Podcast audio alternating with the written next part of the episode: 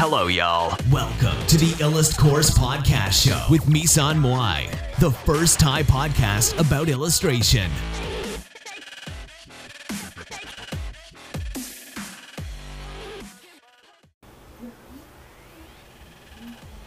Hello, y'all. Welcome to the Illust Course Podcast Show with Misan Moai, the first Thai podcast about illustration.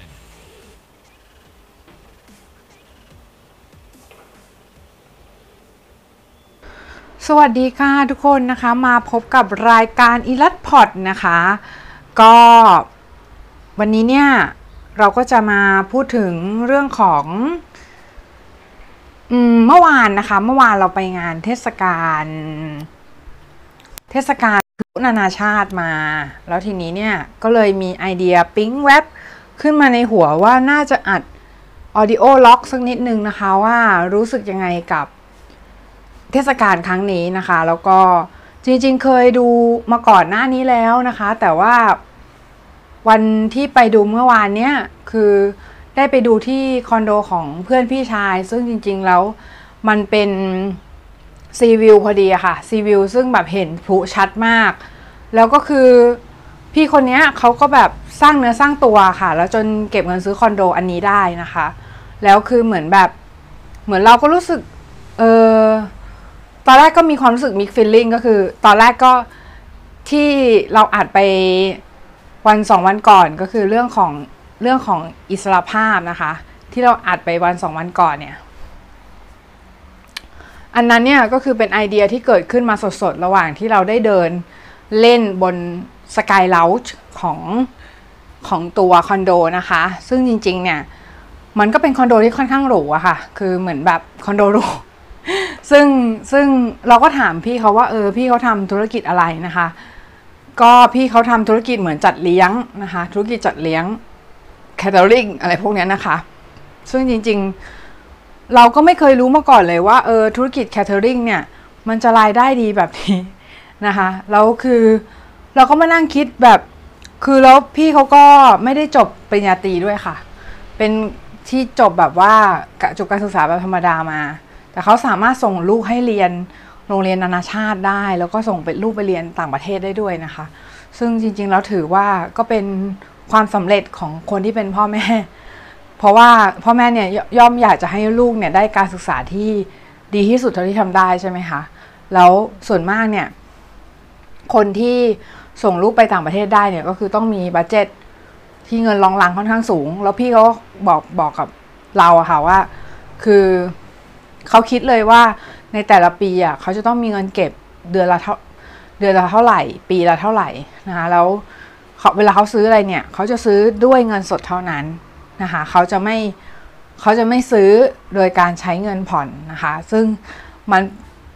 จริงๆแล้วเนี่ย คือเราเองก็เป็นคนที่ติดกับเงินผ่อนมาหลายที่เหมือนกันนะคะ ก็คือเห็น สินค้าแล้วมีผ่อนศูนย์เปอร์เซ็นต์เลยแบบเนี้ยซึ่งจริงๆ แล้วไอ้คอร์สของศูนย์เปอร์เซ็นต์น่ะมันก็มีอยู่นะ คือหมายความว่า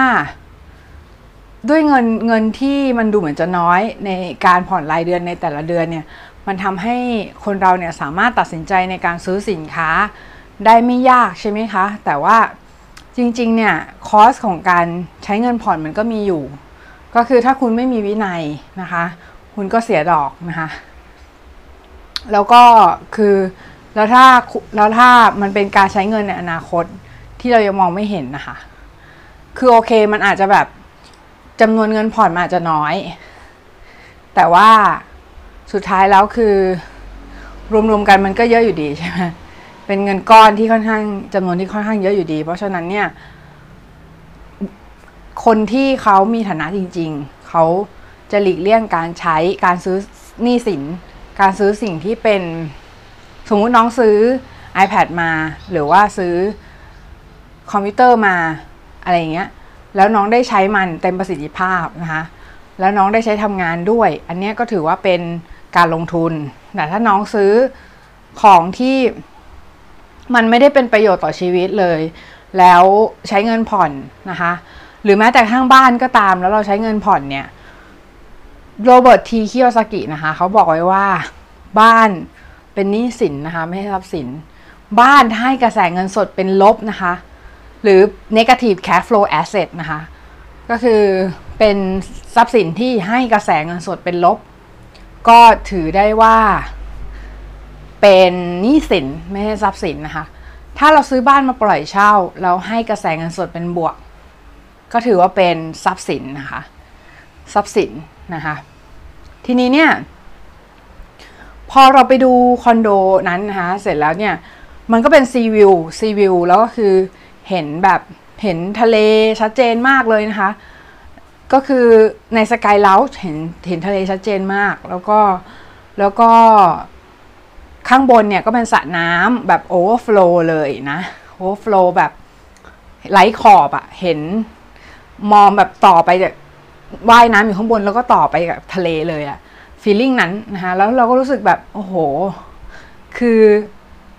ด้วยราคาคอนโดที่มันไม่ได้ไม่ได้น้อยเลยนะคะ ประมาณ 5 ล้านนะคะ ซึ่งเขาซื้อเงินสดเลยนะคะ ซึ่งจริงๆแล้วขอปิดข้อมูลหลาย ๆ อย่างของเขาเอาไว้นะคะ เพื่อไม่ให้มันเป็นการละเมิดสิทธิส่วนบุคคล แล้วก็ละเมิดความเป็นส่วนตัวของเขานะคะขอ ปิดข้อมูลทั้งหมดเอาไว้ แต่บอกแค่ว่าเขาทำธุรกิจแคทเทอริงนะคะ ทีนี้เนี่ยเราก็เลยมานั่งคิดว่าจริง ๆ แล้วเนี่ย บางที หลาย ๆ คนอาจจะนำนำสิ่งไม่ได้นำสิ่งที่ชอบเนี่ย มาเป็นอาชีพก็ได้ แต่แต่ในแต่ในในประเด็นที่เราชอบเนี่ย ก็คือมันจะต้องมีส่วนหนึ่งที่เรารู้สึกชอบในงานนั้น ๆ อยู่ อย่างเช่น พี่คนนี้เราก็ลองถามดูนะว่า จริง ๆ แล้วเขาชอบ ชอบไหมงานเนี้ยเขาก็บอกเขาชอบ คือเขาชอบประสานงาน เขาชอบทำนู่นทำนี่ประสานงานอะไรเงี้ย ซึ่งจริงๆแล้วคือเหมือน ถ้าเทียบเปรียบเทียบกับการวาดภาพประกอบเนี่ย เราต้องดูว่าจริงๆแล้วเราอะมีสกิลเราชอบวาดรูปแบบขนาดนั้นไหม คือหมายความว่าอย่างพี่อะพี่ชอบวาดภาพประกอบ แต่ว่าพี่ไม่ชอบวาดตามสั่งนะคะ คือทุกครั้งที่วาดตามสั่งเนี่ยก็จะเกิดปัญหาขึ้นหลายครั้งมากจนรู้สึกว่า เคยท้อนะ เคยรู้สึกว่า เอ้ย เราคงจะไม่เหมาะกับงานด้านนี้ ซึ่งจริงๆ แล้วมันก็ใช่จริง ๆ คือเหมือนแบบงาน 80%ที่ทำที่สร้างรายได้ให้เราอะกฎกฎ80 20จำได้ไหมคะ ก็คือกฎพาเรโตกฎของวิวเฟโดพาเรโตเนี่ยเขาได้กล่าวไว้ว่า อย่างนี้ค่ะ ก็คือ งาน 80%ในชีวิตคุณเนี่ย งานไหนที่ งานงานไหน 20%ที่สร้างรายได้ 80%ให้คุณงาน 80%ที่สร้างรายได้ 20%ให้คุณ หรืองาน 20%ที่สร้างรายได้ 80%ให้คุณนะคะ ก็คือในในกิจวัตรประจำวันของคุณเนี่ย มีกิจวัตรประจำวันมากมายเลยที่คุณทำในแต่ละวัน ไม่ว่าจะเป็นออกไปออกไปทำงานเสร็จปุ๊บเนี่ยหลายๆคนนะคะ ก็คือไปถึงออฟฟิศเนี่ยก็นั่งเสร็จปุ๊บแล้วก็ นั่งแชทนะคะแชทเพราะว่าไม่มีหัวหน้าไม่มีอะไรให้ทำนะคะแล้วก็คือเหมือนแบบเหมือนก็เลยนั่งแชทแล้วก็นั่ง search อินเทอร์เน็ตไปเรื่อยๆนะคะทีนี้เนี่ยถามว่าอันนี้คือส่วนที่เป็น productive ไหมก็คือมันไม่ productive ก็คือมันเป็นงานงานเออเป็นสิ่ง 80%ที่ที่ทำให้เราที่ทำให้เราโอเคมีอาจจะมีความสุขแค่ 20%เท่านั้นเอง เพราะเราทำค่าเวลาไปอย่างนั้นไอสิ่งที่เราชอบเรียกว่าค่าเวลาค่าเวลานั่นแหละนะคะ คือเวลาเป็นสิ่งมีค่าเราอย่าไปฆ่ามันนะคะอย่าไปฆ่ามันก็คือ ใช้ให้เป็นประโยชน์นะคะ ในแต่ละวินาทีของเราเนี่ยใช้ให้มันเป็นประโยชน์แล้วทำในสิ่งที่เราคิดว่า ฉันจะไม่เสียใจอะพรุ่งเนี้ยพรุ่งเนี้ยคือเออวันเนี้ยฉันได้ใช้วันหนึ่งได้คุ้มค่า วันหนึ่งในชีวิตของฉันเนี่ย มันใช้ถูกใช้ไปอย่างคุ้มค่าแล้ว ทุกเวทุกนาทีทุกวินาทีนะคะ แล้วเราจะไม่เสียใจในสิ่งที่เราทำลงไปนะคะ แล้วเราก็จะรู้สึกว่าไม่ต้องไปอิจฉาชีวิตใครนะคะ เพราะจริงๆแล้วคือตอนที่พี่ไปคอนโดนี้พี่ก็ไม่ได้อิจฉาชีวิตพี่เขาพี่ก็รู้สึกว่าจริง ๆ แล้วคนที่อยู่ระดับนี้เขาก็คงจะมีความทุกข์แบบของเขานะคะที่มีทรัพย์สินแบบนี้อะไรอย่างเงี้ยนะคะ ก็คงจะมีความทุกข์แบบของเขาอีกแบบนึงนะคะซึ่งจริง ๆ ทุกคนมนุษย์ทุกคนนะคะล้วนมีความทุกข์ ในแบบของตัวเอง เราไม่จำเป็นต้องอิจฉาใครค่ะ เราไม่จำเป็นต้องอิจฉาใคร เพราะทุกคนมนุษย์ทุกคนล้วนมีความทุกข์เป็นของตัวเองนะคะ ทั้งทุกคนนะคะ ไม่ว่าจะไม่ว่าจะดีแค่ไหนก็มีความทุกข์นะคะ เป็นของตัวเอง ถ้าเราอยากได้สิ่งนี้ เราก็จะอยากได้มากขึ้นไปอีกนะคะ มันเป็นนกลไกอะทำที่ทำให้มนุษย์แต่ละคนเนี่ยพัฒนาขึ้นนะคะ เพราะฉะนั้นเนี่ยเราไม่ต้องรู้สึกแย่ไปนะคะ ถ้าวันนี้เรายังไม่ได้ในสิ่งที่ต้องการ มันมันหมายความว่า วันนี้เราอาจจะต้อง ลงมือทำอะไรบางอย่างที่ทำให้มันเข้าใกล้เป้าหมายของเราเทียเล็กเทียน้อยค่ะ แต่ว่าไม่ต้องคิดมากว่าโอเค คือคนนู้นมีบ้านคนนู้นมีรถ คนนู้นมีนู่นมีนี่เพียบพร้อมกว่าเราอะไรอย่างเงี้ย ไม่อย่างนั้นก็เก็กซิมค่ะ คือเก็กซิมชีวิตเหมือนแบบ เหมือน เหมือนเออโอเคแบบอย่างเพื่อนพี่อย่างเงี้ยหลาย ๆ คนก็แบบคือพี่อายุสามเจ็ดแล้วนะคะ เพื่อนก็ที่อยู่ในวัยเดียวกัน ก็ประสบความสำเร็จไปกันเยอะ มีบ้านมีรถมีครอบครัวอะไรอย่างเงี้ย คือชีวิตสมบูรณ์นะคะ ทีถ้าเราเอาด้านเนี้ยมาวัด เราก็รู้สึกว่า เอ๊ะ แบบเราด้อยกว่าคนอื่นหรือเปล่าเลยยังไม่มีบ้านไม่มีรถอะไรอย่างนี้เลย แต่พี่ไม่เคยคิดอย่างนั้นเลยนะคะ เพราะว่า เพราะว่าอาจจะเป็นเพราะว่าอ่า ที่บ้านพี่อะคือหมายถึงพี่มีที่อยู่อาศัยอยู่แล้วนะคะเราก็ไม่เคยคิดจะอยากได้สิ่งที่เป็นของตัวเอง เพราะพี่รู้สึกว่าสมบัติมันผัดกันชม คือในแนวคิดของพี่พี่รู้สึกว่าบ้านอะเช่าเอาก็ได้ เราไม่จำเป็นต้องมีสมบัติเป็นของตัวเองขนาดนั้น คือหมายความว่าเราคือสมบัติเนี่ย ถ้าคือพี่ไม่ได้คิดจะมีครอบครัวไงคะแต่ว่าอนาคตมันก็ไม่รู้ไงแต่ว่าคือ ถ้าให้พูดเนี่ยก็คือคนที่คิดจะมีครอบครัวเนี่ย ถ้ามีบ้านมีรถมีอะไรที่มันเพียบพร้อมมันก็ดีใช่ไหมแต่พี่แนวคิดของพี่คือพี่คิดว่า การที่เราเช่าบ้านอยู่ หรือว่าใช้แท็กซี่ มันไม่ได้ผิดค่ะ มันไม่ได้ผิดแล้วมันก็เป็นไลฟ์สไตล์ที่ flexible มาก ๆ ก็คือเหมือน เราไม่มี belonging ไม่มีของติดตัวมาเยอะ มันทำให้เวลาจะ move หรือว่าเวลาเราจะไปไหน เวลาเราจะทำอะไรมันก็ง่ายไปหมดนะคะจะอยู่ประเทศไหน จะอยู่ทำอะไรก็ได้ เราไม่ต้องเป็นห่วงข้าวของที่มันเยอะเกินจำเป็นนึกออกไหมคะ อืม แต่ว่าถ้าสมมุติคุณต้องการสิ่งเหล่านั้นอยู่แล้วในชีวิต ก็ถามตัวเองว่ามันใช่หรือเปล่าไงโก มันใช่โกเราหรือเปล่า อย่างเช่นเราอยากได้ เราเคยตั้ง เคยตั้งไว้ว่าเอาลัมโบกินี่อะไรเงี้ย เป็นแบบเป้าหมายไหมบางคนอาจจะคิดว่าแบบเฮ้ย คือตั้งไว้ที่บ้านในฝันรถในฝันดีมดีมเฮาส์ดีมคายเงี้ยคือมันก็เป็นสิ่งที่เรา เราสามารถจินตนาการได้ค่ะ แต่ว่าถามว่าทุกคนจะแบบได้ในสิ่งนั้นไหม มันก็ขึ้นอยู่กับปัจจัยหลายอย่าง เพราะอะไรเพราะว่าอย่างเช่น ถ้าสมมุติว่าน้องอยากได้รายได้สักล้านหนึ่งต่อปี กับล้านหนึ่งต่อเดือนเนี่ย strategy น้องก็ไม่เหมือนกันแล้ว ถูกไหม เออถ้าล้านหนึ่งต่อเดือนเน้องอาจจะต้องเลือกใช้วิธีการที่แตกต่างออกไปจากคนที่ได้ คนที่ได้ล้านหนึ่งต่อปีอะไรเงี้ยนะคะ หรือล้านหนึ่งล้านหนึ่งต่อต่อสัปดาห์ต่อวันอะไรเงี้ย คือมันก็เป็น strategy ที่แตกต่างกันออกไปอีก ก็คือเหมือนกลยุทธ์ที่น้องใช้เนี่ย มันก็ต้องแตกต่างกันออกไปจากจากเดิมมาก ๆนะคะ เพราะฉะนั้นเนี่ยชีวิตของเรา มันไม่ใช่การที่ว่าใครประสบความสำเร็จมากกว่าใครอย่างเดียว แต่มันดูด้วยว่าเราอย่าเอาเป้าหมายของคนอื่นมาเสียบกับเรานะคะ เพราะมันมันมันไม่ใช่แบบสาย USB น่ะ คือมันเหมือนแบบมันไม่ใช่สาย USB ที่คุณเสียบรูไหน มันก็มันมันก็รูเดียวกัน แต่อันนี้มันเหมือนกุญแจ กุญแจก็คือเหมือน คุณต้องหาคีย์ให้เจอค่ะ คีย์ของตัวเองให้เจอว่า จริง ๆ แล้วเนี่ย อะไรกันแน่ที่คุณอยากจะได้ในชีวิต มันใช่หรือเปล่านะสิ่งนั้นน่ะเออ แล้วไม่ต้องเอาไม่เอาสิ่งอื่นที่คนอื่นเขาคิดนะคะ มาเสียบในสิ่งของสิ่งที่เป็นของเราอย่างเช่นแบบ เออยากให้ลูกเรียนอินเตอร์อย่างเงี้ย อยากให้ลูกสมมติอันนี้อาจจะเป็นความเป้าเป้าหมายของคนอื่น ไม่ได้เป้าหมายของเราเนอะไหมอยากให้ลูกเรียนอินเตอร์แล้วเสร็จเสร็จปุ๊บคือ เราเราจะไปอยากแบบนั้นไม่ได้เพราะอะไรอย่างเช่นคือ พี่ก็ไม่มีครอบครัวพี่ก็มันเหมือนมันเหมือนพี่ไม่สามารถเอา ความเป้าหมายคนอื่นมาเสียบกับตัวเองได้นึกออกไหมเพราะอะไรเพราะมันเป็นเป้าหมายของเขาไม่ใช่เป้าหมายของเรา เพราะฉะนั้นเราเลิกแล้วค่ะเลิกนะเลิกนะวันนี้นะเลิกก็คือเลิกที่จะเปรียบเทียบกับคนอื่นได้แล้วนะคะโอเคคือมันอาจจะดีค่ะมันอาจจะดีก็คือ พี่เขาพี่เขาเป็นคนประสบความสำเร็จมากนะคะแล้วก็เราก็ยินดีกับเขาด้วยนะคะ แล้วก็รู้สึก appreciate ที่ได้ไปอยู่ตรงนั้นนะคะ รู้สึกดีที่ได้ชมซีวิวได้เห็นห้องได้พักผ่อนหนึ่งวันนะคะหนึ่งวันเต็มๆที่ได้พักผ่อนนะ ก็รู้สึกดี แต่ถามว่าเราจะเราทำอย่างนี้เรียกองุ่นเปรี้ยวไหมเรียกเรียกการที่เรียกว่าเอ้ยแบบฉันไม่อยากได้เลยยอมรับว่าก็อยากได้แต่ว่า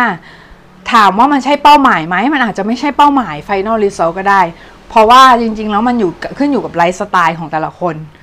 อย่างถ้าน้องเอาน้องบอกว่าน้องอยากได้บ้าน ก็ต้องถามตัวเองถามน้องน้องอยากเดินทางไหมอยากเดินทางรอบโลกไหมหรืออยากทำอะไร บางทีถ้าน้องอยากเดินทางรอบโลกเนี่ย การไม่มีบ้านอาจจะดีกว่าก็ได้นะ เพราะว่าบ้านเดี๋ยวนี้มันมีบริการ Airbnb ใช่ไหมบ้านของคนทั่วโลกก็คือบ้านของเรานั่นเองอะ่ะคือเราสามารถไปอยู่บ้านคนอื่น แล้วก็จ่ายเงิน ได้นะคะ เราไม่จำเป็นต้องมีบ้านของตัวเองก็ได้ แต่ว่าถ้าบ้านมันเป็นเป้าหมายของน้องนั่นหมายความว่าน้องคิดจะเซตเทิลแล้วไง มีครอบครัว มีลูกอะไรอย่างเงี้ยนะคะ นั่นแหะก็คือเหมาะแต่ถ้าแต่ถ้าน้องอยู่คนเดียว บ้านจะเป็นตัวเลือกที่ดีไหม ถ้าน้องคิดว่าจะอยู่ที่ไหนนานๆ บ้านก็เป็นตัวเลือกที่ดี น้องเข้าใจสิ่งที่พี่พูดไหมก็คือเหมือนกับ น้องอย่าเอาเอาเอาเป้าหมายในสิ่งที่ มันไม่ใช่น้องมาเสียบกับตัวน้องเพราะอะไรเพราะว่าสุดท้ายแล้วเนี่ย พอน้องไปถึงเป้าหมายน้องจะรู้สึกว่างเปล่ามากๆเลยคือเหมือนแบบเฮ้ยกูมาถึงจุดนี้แล้ว แต่กูไม่รู้สึกอะไรเลย เหมือนแบบไม่รู้สึกว่าแบบ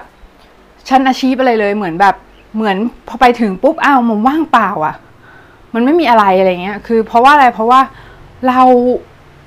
เราไม่ได้เราไม่ได้อาชีพในสิ่งที่เราอยากจะอาชีพจริง ๆ เราไม่ได้อยากได้ในสิ่งนั้นจริง ๆ เพียงแต่ว่าเรารู้สึกว่า เราต้องการสิ่งนั้น เพราะสิ่งนั้นเนี่ยเป็นกระแสของสังคมนะคะที่ทำให้เราเนี่ยอยากจะได้ในสิ่งนั้น แล้วก็รู้สึกว่ารู้สึกว่าถ้าไม่ได้เนี่ย มันจะสู้คนอื่นไม่ได้ มันจะแบบทำให้เรารู้สึกว่าด้อยกว่าคนอื่นเขานะ จริง ๆ แล้วความด้อยอะ่ะเราคิดไปเองหรือเปล่านะความกดดันนั้นอะ่ะ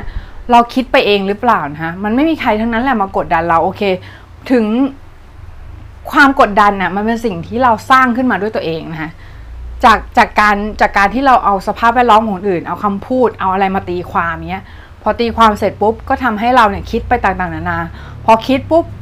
มันก็จะคิดในแนวคนเราเนี่ยคือพอได้รับ information มามันก็ตีความ พอตีความปุ๊บมันก็ตีความได้แง่บวกกับแง่ลบ บางคนเนี่ยก็ตีความเป็นกลางก็ได้แต่ว่าน้อยอะค่ะ น้อยคนที่จะตีความเป็นกลาง จริง ๆ แล้วเราควรจะตีความให้มันเป็นกลาง ไม่ต้องตีความไปบวกหรือไปลบนะคะ อย่างเช่นสมมุติว่าคุณแม่น้องอาจจะบอกว่า เออเนี่ย ลูกบ้านเพื่อนน่ะเขาได้เกียรตินิยมอันดับหนึ่งอะไรเงี้ยน้องก็จะคิดแล้วว่า ตายละ คือแบบแม่มาพูดอย่างนี้ แปลว่าอยากให้ฉันได้หรือเปล่าเนี่ย หรือลูกบ้านนั้นมีแบบมีบ้านมีรถเรียบร้อยแล้วอะไรเงี้ย คือแบบ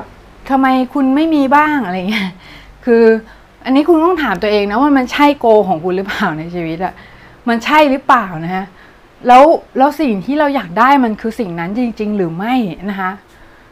เพราะว่าอะไรเพราะว่าอย่างถ้าพี่อะพี่ถามถ้าถามพี่ว่าอะไรคือสิ่งที่พี่อยากได้นะคะพี่อยากได้อิสรภาพกับความสุขค่ะ เพราะฉะนั้นการมีบ้านมีรถมันไม่ใช่อิสรภาพสำหรับพี่ เพราะว่าอะไรเพราะว่าการการที่เรามีบ้านมีรถใช่ไหมทำให้เราต้องเป็นห่วง ทำให้เราต้องมี มีความ พอเรามีความเป็นเจ้าของกับอะไรที่มันใหญ่ ๆอะ เราจะรู้สึกว่าเราต้องดูแลมัน เยอะๆนึกออกไหมแล้วมันทำให้เราไม่มีพีชอมายสำหรับพี่นะเออแต่สำหรับน้องพี่ไม่รู้มันอาจจะเป็นเป้าหมายของน้องก็ได้นึกออกปะเพราะฉะนั้นอย่าเอาแนวคิดของพี่อย่าไป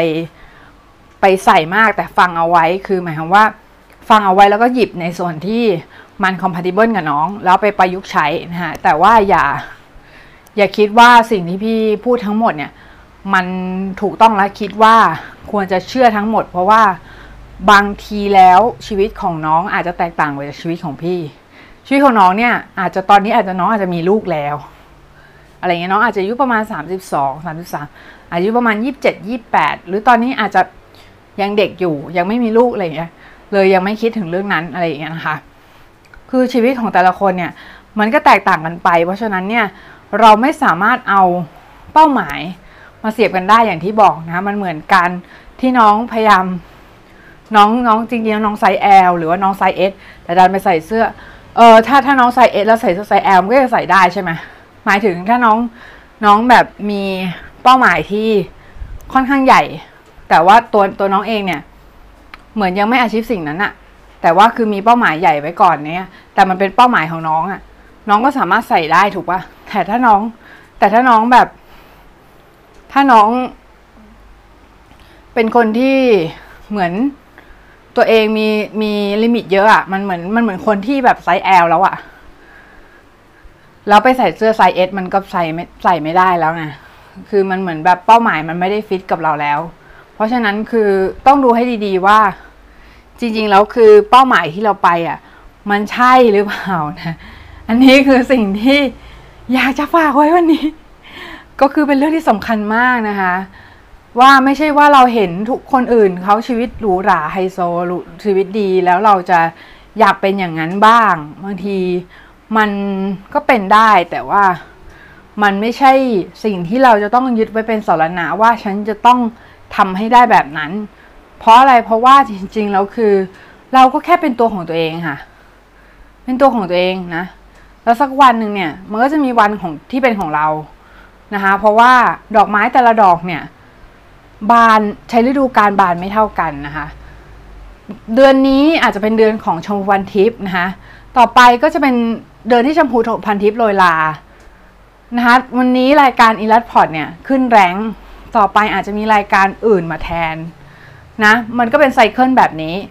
นะทีนี้ถามว่าคุณจะรักษาเป้าหมายแล้วก็รักษาชื่อเสียงของเราได้อย่างไรก็คือต้องพัฒนาไปเรื่อย constant improvement นะคะ ก็คือ ต่อเนื่องนะคะ ต่อเนื่องก็คือมีความมีการพัฒนาการอย่างต่อเนื่อง มันก็จะทำให้เราเนี่ยสามารถอยู่ในวงการได้นานนะคะ แล้วก็แล้วก็ปรับตัวไปเรื่อยๆนะคะ ทีนี้ เป้าหมายเนี่ย มันก็เป็นสิ่งที่เราควรจะคิดเอาไว้ตั้งแต่แรกแล้วนะคะ คิดเอาไว้ว่าใช่ต้องใช่แน่ๆ อะไรอย่างเงี้ยนะคะก็ฝากไว้ด้วยนะว่าสำหรับเอนที่วันนี้นะคะ ก็คือพอดแคสต์วันนี้ อันนี้ก็ไม่มีสคริปต์เหมือนเดิมนะคะ ก็คือพูดสดชอบพูดสดมากกว่าจริงๆ ไม่ค่อยชอบมีสคริปต์เท่าไหร่นะคะหวังว่าจะสนุกกันนะคะแล้วก็คือหวังว่าจะได้ข้อคิดไปพอสมควรนะคะแล้วก็คือ มันก็อาจจะยากสำหรับหลาย ๆ คนที่พอพูดถึงเป้าหมายเนี่ย บางคนอาจจะรู้สึกแบงค์ด้วยซ้ำนะคะว่าเฮ้ยจริง ๆ แล้วฉันเนี่ยไม่มีเป้าหมายกับใครเขาเลย แล้วฉันผิดผิดไหมเนี่ย มันเหมือนมันแปลกไหมจริง ๆ แล้วถ้าน้องไม่มีเป้าหมายเนี่ย มันก็ไม่ใช่เรื่องผิดเลยนะ คือบางคนอาจจะอยู่โดยที่เราไม่ต้องมีเป้าหมายในชีวิตก็ได้ เพียงแต่ว่ามันจะทำให้น้องเกิดความสงสัยในตัวเอง ว่าตัว จริงๆแล้วคือฉันเกิดมาทำไม ถ้าฉันไม่มีเป้าหมายถูกไหมมันจะแบบย้อนกลับไปที่ เพราะฉะนั้นมันจะย้อนกลับที่จุดเริ่มต้นอะ่ะเออ ก็คือเราเกิดมาทำไมอะไรเงี้ย แต่บางทีแล้วพอเรามีเป้าหมายเนี่ย แล้วเป้าหมายที่เรามีณตอนเนี้ย พี่ชอบใช้คำว่าเป้าหมายสำเร็จรูปนะคะก็คือมันเหมือนเป้าหมายกึ่งสำเร็จรูปอะน้อง เหมือนน้องไปซื้อมาม่ามาอันนึง แล้วน้องก็แบบเทเทใส่จานแล้วน้องก็ชงใช่ป่ะชงแล้วน้องก็ต้มกินนะ น้อง เอาเป้าหมายของใครก็ไม่รู้มา ใครที่บอกว่าแบบต้องต้องมีบ้านมีรถมีอะไรทุกอย่างเลยเนี่ยคือพี่ไม่ได้อะไรอคติ bias กับบ้านกับรถนะ แต่ว่ามันเป็นเป้าหมายที่มันดูกลวง มันดูกลวงก็คือเหมือนคุณคุณไม่ได้โอเคมันอาจจะเป็นสิ่งที่จำเป็นสำหรับชีวิต แต่มันจะเป็นสำหรับคุณหรือเปล่า เคยถามคำถามนี้ไหมอย่างเช่น คุณอาจจะเป็นคนโสด คุณอาจจะไม่ได้เดินทางมาก ซื้อรถมาแล้วคุณอาจจะไม่ได้ใช้อะไรอย่างนี้ด้วยซ้ำนะคะ คุณเป็นฟรีแลนซ์หรือเปล่านะคะเป็นฟรีแลนซ์แล้วคุณมีตังค์ที่จะผ่อนไหมไม่ใช่แบบไปดาวรถไปอะไรโดยที่แบบไม่ได้ดูสภาพทางการเงินของตัวเองอะไรเงี้ยนะคะ ก็ต้องดูตรงนี้ด้วยนะคะ ก็หวังว่าพอดแคสต์นี้จะเป็นประโยชน์อย่างเคยนะคะ แล้วก็ตั้งใจอัดมากนะคะคิดว่าคิดว่าจะเป็นประโยชน์นะคะสำหรับวันนี้ก็แค่นี้ค่ะ สวัสดีค่ะพีช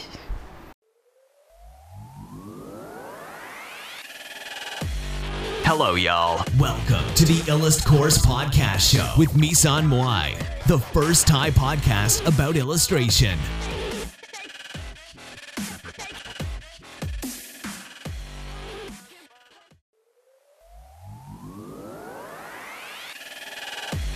Hello, y'all. Welcome to the Illust Course Podcast Show with Misan Moai, the first Thai podcast about illustration.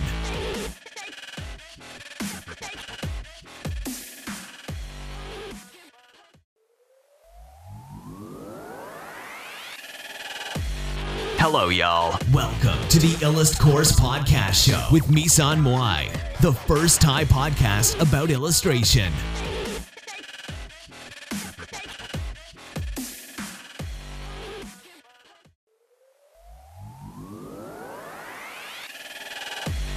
Hello, y'all. Welcome to the Illust Course Podcast Show with Misan Moai, the first Thai podcast about illustration.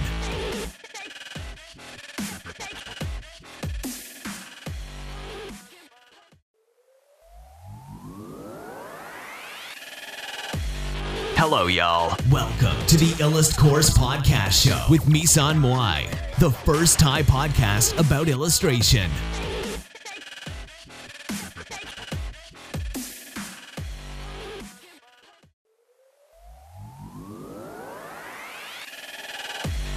ฮัลโหล y'all welcome to the Illust Course Podcast Show with Misan Moai the first Thai podcast about illustration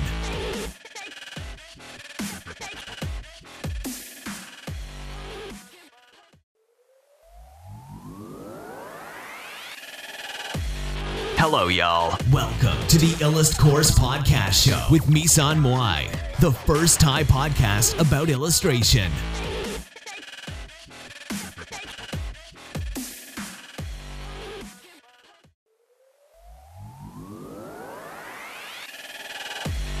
ฮัลโหล y'all welcome to the Illust Course Podcast Show with Misan Moai the first Thai podcast about illustration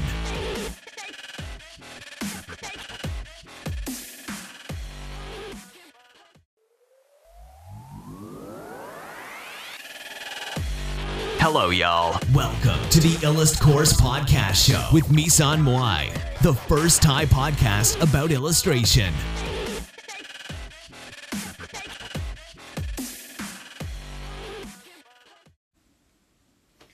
ก็หนังสือเล่มนี้เนี่ยเขาบอกขึ้นมาว่าเออคนเราอะเวลาเรียนรู้อะไร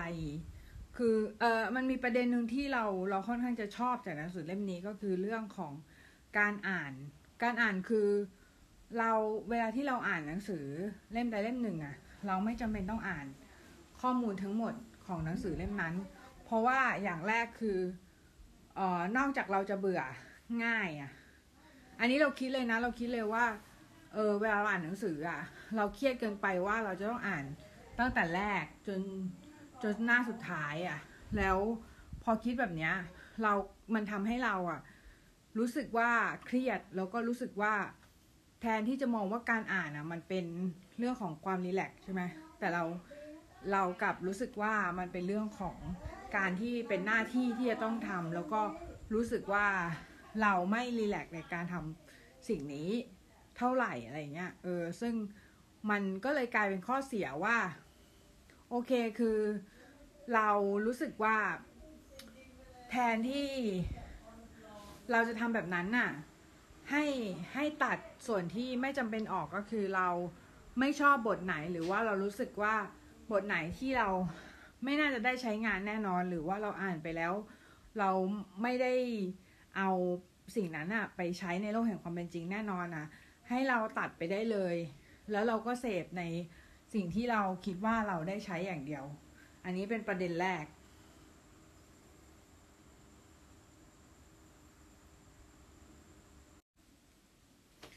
ก็หนังสือเล่มนี้เนี่ยเขาบอกขึ้นมาว่าเออคนเราอะเวลาเรียนรู้อะไร คือเออมันมีประเด็นหนึ่งที่เราเราค่อนข้างจะชอบจากหนังสือเล่มนี้ก็คือเรื่องของการอ่าน การอ่านคือเราเวลาที่เราอ่านหนังสือเล่มใดเล่มหนึ่งอะเราไม่จำเป็นต้องอ่านข้อมูลทั้งหมดของหนังสือเล่มนั้น เพราะว่าอย่างแรกคือเออนอกจากเราจะเบื่อง่ายอะ อันนี้เราคิดเลยนะ เราคิดเลยว่า เออเวลาเราอ่านหนังสืออะเราเครียดเกินไปว่าเราจะต้องอ่านตั้งแต่แรกจนจนหน้าสุดท้ายอะแล้วพอคิดแบบเนี้ย เรามันทำให้เราอะรู้สึกว่าเครียดแล้วก็รู้สึกว่าแทนที่จะมองว่าการอ่านอะมันเป็นเรื่องของความรีแลกใช่ไหมแต่เราเรากลับรู้สึกว่ามันเป็นเรื่องของการที่เป็นหน้าที่ที่จะต้องทำแล้วก็รู้สึกว่า เราไม่รีแลกในการทำสิ่งนี้เท่าไหร่อะไรเงี้ยเออซึ่งมันก็เลยกลายเป็นข้อเสียว่า โอเคคือเรารู้สึกว่า แทนที่เราจะทำแบบนั้นน่ะ ให้ให้ตัดส่วนที่ไม่จำเป็นออกก็คือเราไม่ชอบบทไหนหรือว่าเรารู้สึกว่าบทไหนที่เราไม่น่าจะได้ใช้งานแน่นอน หรือว่าเราอ่านไปแล้ว เราไม่ได้ เอาสิ่งนั้นอะไปใช้ในโลกแห่งความเป็นจริงแน่นอนอะให้เราตัดไปได้เลย แล้วเราก็เสพในสิ่งที่เราคิดว่าเราได้ใช้อย่างเดียว อันนี้เป็นประเด็นแรก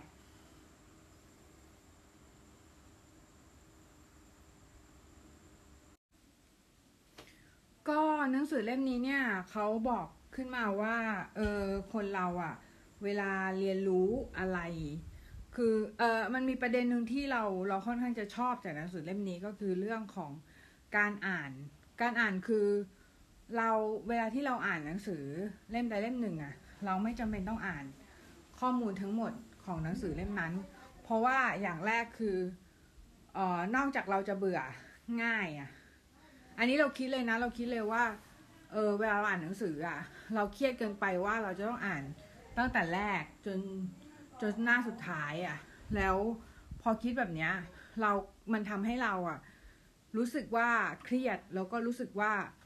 แทนที่จะมองว่าการอ่านอะมันเป็นเรื่องของความรีแลกซ์ใช่ไหมแต่เราเรากลับรู้สึกว่ามันเป็นเรื่องของการที่เป็นหน้าที่ที่จะต้องทำแล้วก็รู้สึกว่าเราไม่รีแลกซ์ในการทำสิ่งนี้เท่าไหร่อะไรเงี้ยเออซึ่งมันก็เลยกลายเป็นข้อเสียว่า โอเคคือเรารู้สึกว่าแทนที่เราจะทำแบบนั้นน่ะ ให้ให้ตัดส่วนที่ไม่จำเป็นออกก็คือเราไม่ชอบบทไหนหรือว่าเรารู้สึกว่าบทไหนที่เราไม่น่าจะได้ใช้งานแน่นอน หรือว่าเราอ่านไปแล้ว เราไม่ได้เอาสิ่งนั้นอะไปใช้ในโลกแห่งความเป็นจริงแน่นอนอะให้เราตัดไปได้เลย แล้วเราก็เสพใน สิ่งที่เราคิดว่าเราได้ใช้อย่างเดียว อันนี้เป็นประเด็นแรก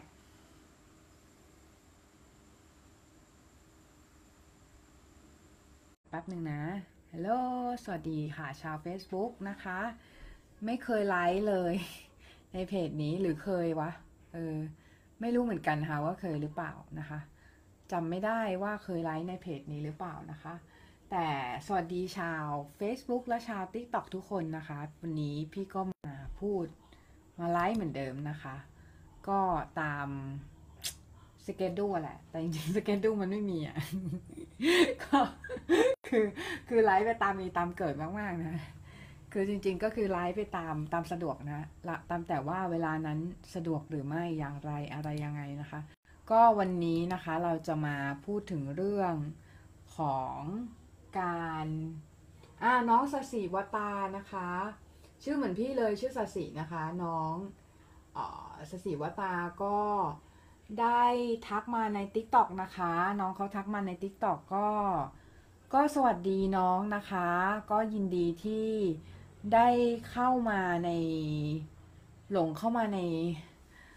รูอะไม่ใช่ หลงเข้ามาใน ไลฟ์ของเรานะคะ ซึ่งก็มีสาระบ้างไม่มีสาระบ้างตามแต่มีตามมีมีตามกรรมตามแต่ตามแต่กรรมไปนะคะ ว่าวันไหนที่ที่มีอารมณ์ที่อยากจะแชร์อะไรดีๆ ก็จะแชร์นะวันไหนที่รู้สึกว่า เอ๊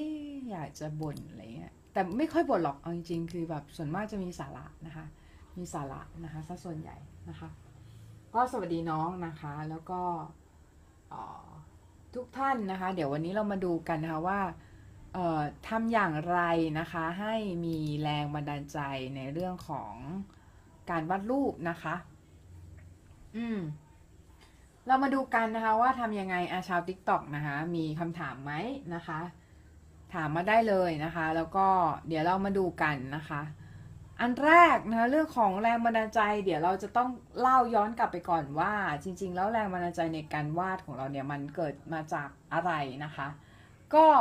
จริงๆอืมเราแบบว่าเราเราตั้งแต่จำเราจำความได้เราก็วาดรูปแล้วอะ่ะ คือมันนานมากมันตั้งแต่อนุบาล ก็คือตอนนั้นก็วาดเป็นตัวก้างๆอะแหละ แต่ถามว่าแรงบันดาลใจมันมาจากไหนใช่ไหม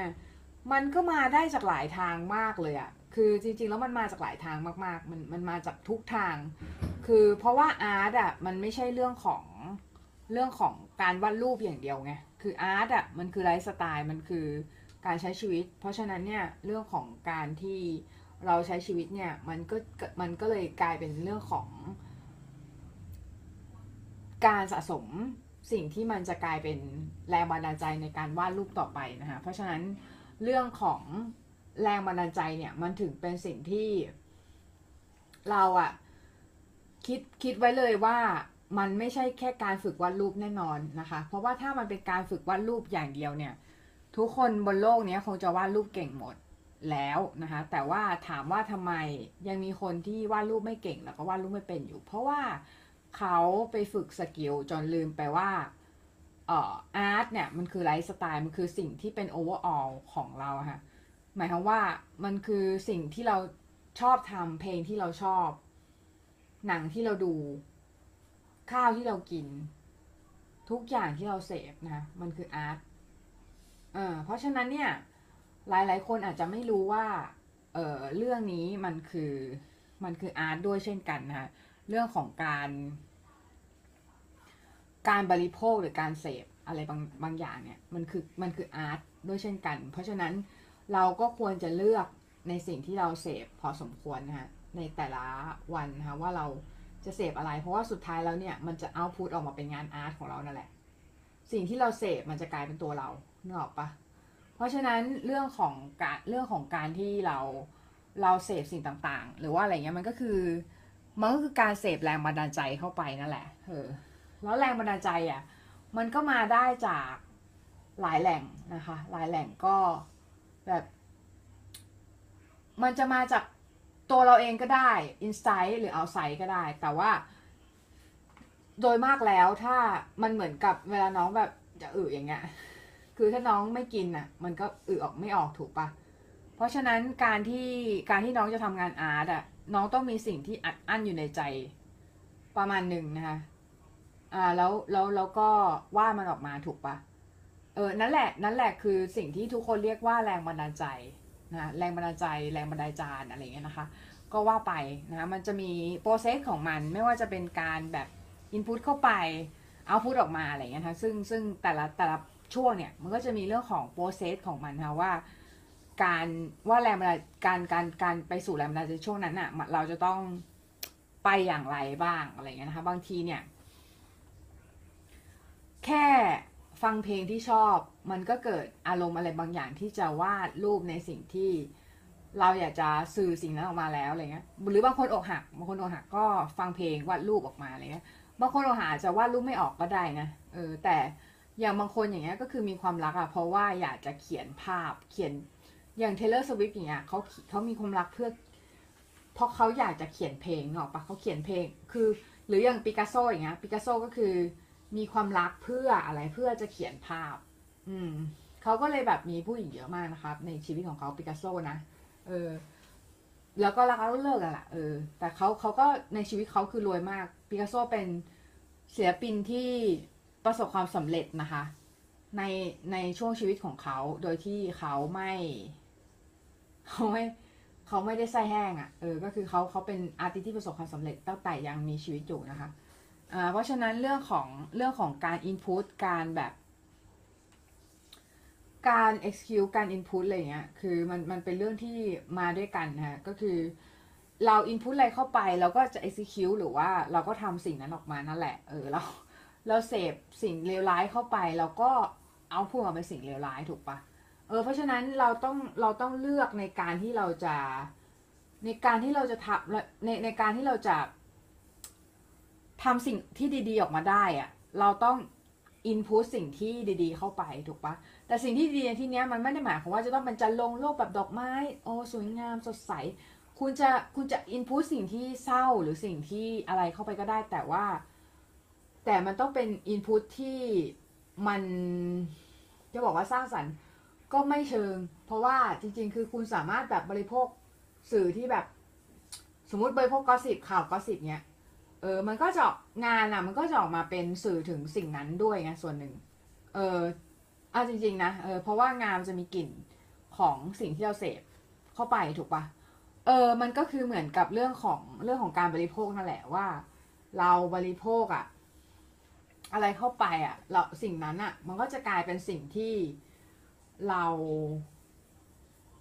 เอาพูดออกมา ถูกปะเออเพราะเพราะว่ามันไม่มีทางหนีกันไปได้เว้ยเพราะว่า เพราะว่าสิ่งที่เรา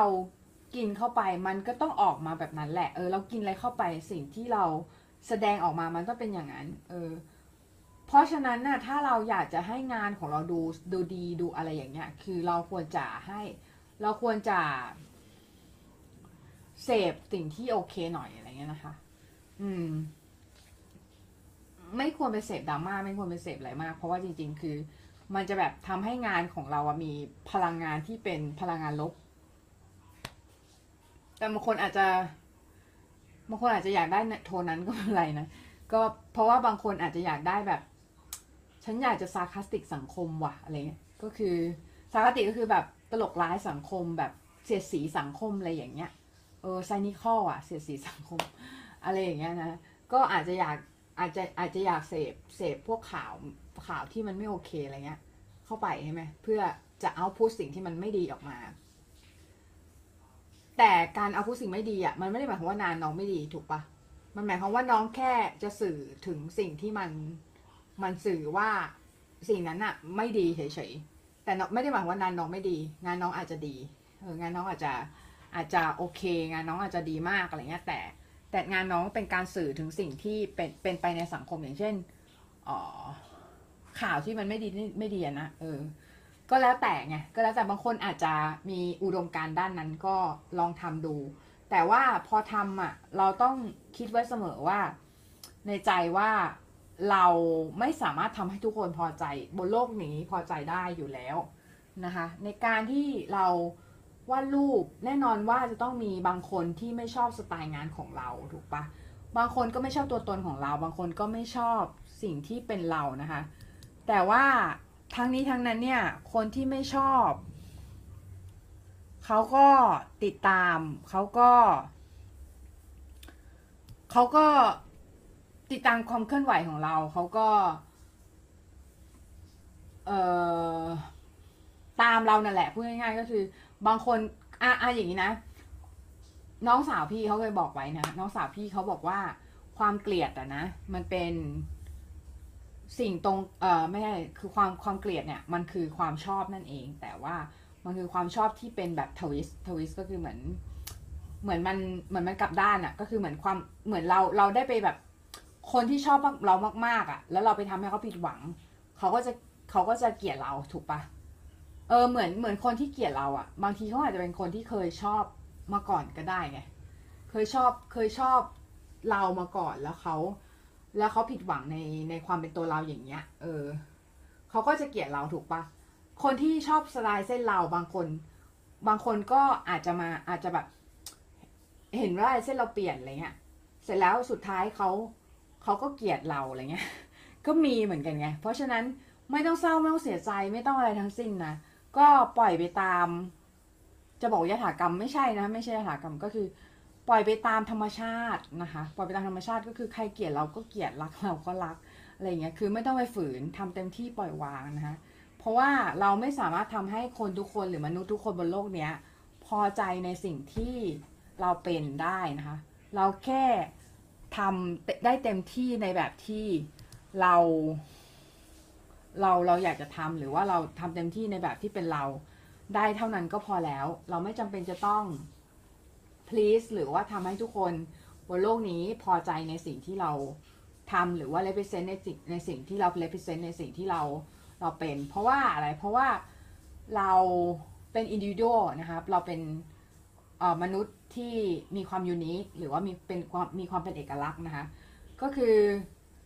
เรา เราอยากทำอะไรเราก็ทำเราอยากทำอะไรที่เราแฮปปี้เราทำอะไรที่ไม่เดือดร้อนใครไม่เดือดร้อนสังคมทำนะคะ แล้วเราจะพบว่าเราเราอะเป็นผู้ที่ถูกปลดปล่อยจากความคาดหวังนะคะของของสังคมหรืออื่น ๆ เพราะอะไรเพราะว่าเอ่อรูปที่ดีนะรูปที่ดีรูปที่เกิดแรงบันดาลใจที่ดีอะมันจะต้องฟรีดอมอะค่ะฟรีดอมก็คือ อิสระในการที่เราจะเอ็กเพรสหรือว่าแสดง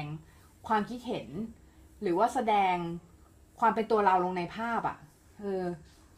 นะ เพราะฉะนั้นน่ะอยากจะให้ทุกคนเนี่ยเออปลดปล่อยสิ่งที่เรียกว่าเออฟรีดอมออกมานะคะหรือว่าสิ่งที่เรียกว่า คอของตัวเราออกมานะคะ แล้วเราจะพบว่า เราไม่มีอะไรต้องกลัวนะเราไม่มีอะไรต้องกลัวเหมือนที่สตีฟจ็อบพูดอะ สตีฟจ็อบบอกว่า การระลึกไว้ว่าเราจะตายนะคะเป็นเป็นสิ่งที่หลีกเลี่ยงกับดักต่างๆ ในชีวิตของเราได้ดีมาก เพราะอะไรเพราะว่าการระลึกว่าเราจะตายอะตัวเราได้เปล่าเปลือยเรียบร้อยแล้วตัวเราได้เปล่าเปลือยก็คือ เราไม่มีต้องเสีย เรากำลังจะตายถูกปะเราไม่มีต้องเสียละอืม เพราะฉะนั้นความกลัวทั้งหลาย ความกลัวของความคาดหวังต่างๆ ความกลัวจาก จากสิ่งที่เราเคยกลัว ความกลัวจากสิ่งที่เรารู้สึกว่ามันน่ากลัว มันจะเริ่มหายไป เพราะอะไร เพราะว่าความตายมันคือสิ่งที่น่ากลัวที่สุดถูกปะคะ ความตายมันคือสิ่งที่เราไม่สามารถควบคุมได้มากที่สุดแล้วนะคะ เพราะฉะนั้นเนี่ยเราอยากจะให้ทุกคนนะคะ คิดไว้ว่าเราอยากจะสื่ออะไร ก่อนตายเนี่ย เราอยากจะสื่ออะไรให้คน ไม่ใช่แค่ว่าสาวสวยหนุ่มหล่อคนหนึ่งอะไรเงี้ย มันไม่ใช่ไง คือ เวลาน้องวาดอะ น้องควรจะแบบ มี inner มี inner ที่ที่เราอยากจะสื่อเว้ยที่เราอยากจะสื่อมันไม่ใช่แค่ ผู้หญิงสวยผู้ชายหล่อแค่นี้นึกออกปะคือ น้องต้องมีสิ่งอื่นที่มันสำคัญกว่านั้นที่อยากจะแบบระบายออกมาที่แบบกูอัดอั้นว่ะกูอยากจะระบายชิบหายเลยอะไรเงี้ย ลงในภาพนึกออกปะเพราะว่าอะไรเพราะว่าภาพมันคือการสื่อสาร การสื่อสารก็คือการสื่อเอาความคิดของเราออกไป สื่อเอาสิ่งที่เป็นตัวเราออกไป ถ้ามันไม่ใช่แบบนั้นน่ะ มันก็ไม่ใช่รูปที่ดีถูกปะเพราะอะไร เพราะว่ารูปที่ดีอะ มันคือ communication มันคือการสื่อสาร มันคือการที่เราสื่อความจากตัวเราไปสู่ผู้ดูถูกไหมคะ เพราะฉะนั้นเนี่ย การที่เราอยากจะเป็นตัวเอง เราอยากจะเป็นตัวเอง เราอยากจะวาดรูปสวยๆ มันไม่ผิด แต่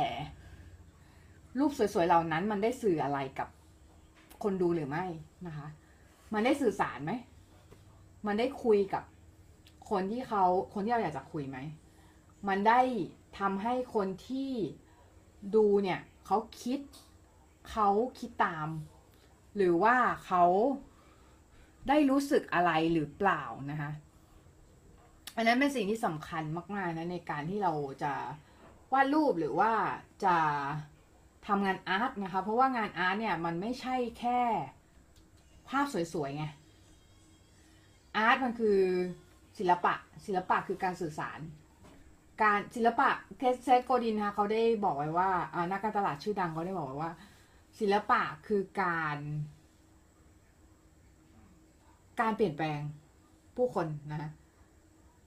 ตราบเท่าที่ศิลปะมันเปลี่ยนแปลงผู้คนเนี่ยมันจะเป็นรูปวาดเป็นบทกวีเป็นเป็นเอ่อเป็นอะไรอีกอะ เป็นบทบทเขียนเป็นนิยายเป็นอะไรก็ตามแต่แต่แต่ถ้าคนเสพสิ่งนั้นแล้วคนเปลี่ยนแปลงอะถือว่า มันคืออาร์ตมันคือศิลปะนะเพราะว่าศิลปะคือการเปลี่ยนแปลงคน มันคือการการที่พอเขาดูสิ่งนั้นอะแล้วเขารู้สึกว่า ไม่ได้ละกูต้องทำอะไรสักอย่างหรือ กูต้องแบบลุกขึ้นมาทำอะไรสักอย่างหรือกูต้องเปลี่ยนสิ่งนี้ว่ะอะไรเงี้ยนั่นแหละคืออาร์ตนั่นแหละคือศิลปะ เออคนคนอะไม่ค่อยเข้าใจหรอกว่าศิลปะคืออะไร คนก็จะคิดว่าแบบศิลปะแม่งคือรูปสวยๆเว้ยซึ่งจริงๆมันไม่ใช่ไงมันคือการเปลี่ยนแปลงศิลปะคือการเปลี่ยนแปลงคน อืม ถ้าเปลี่ยนแปลงคนได้อะก็คือนั่นแหละคือศิลปะ แต่แล้วถ้าไม่ใช่อะ ไม่ใช่ก็คือก็เป็นจิตรกรรมเป็นอะไรไปไง เป็นอะ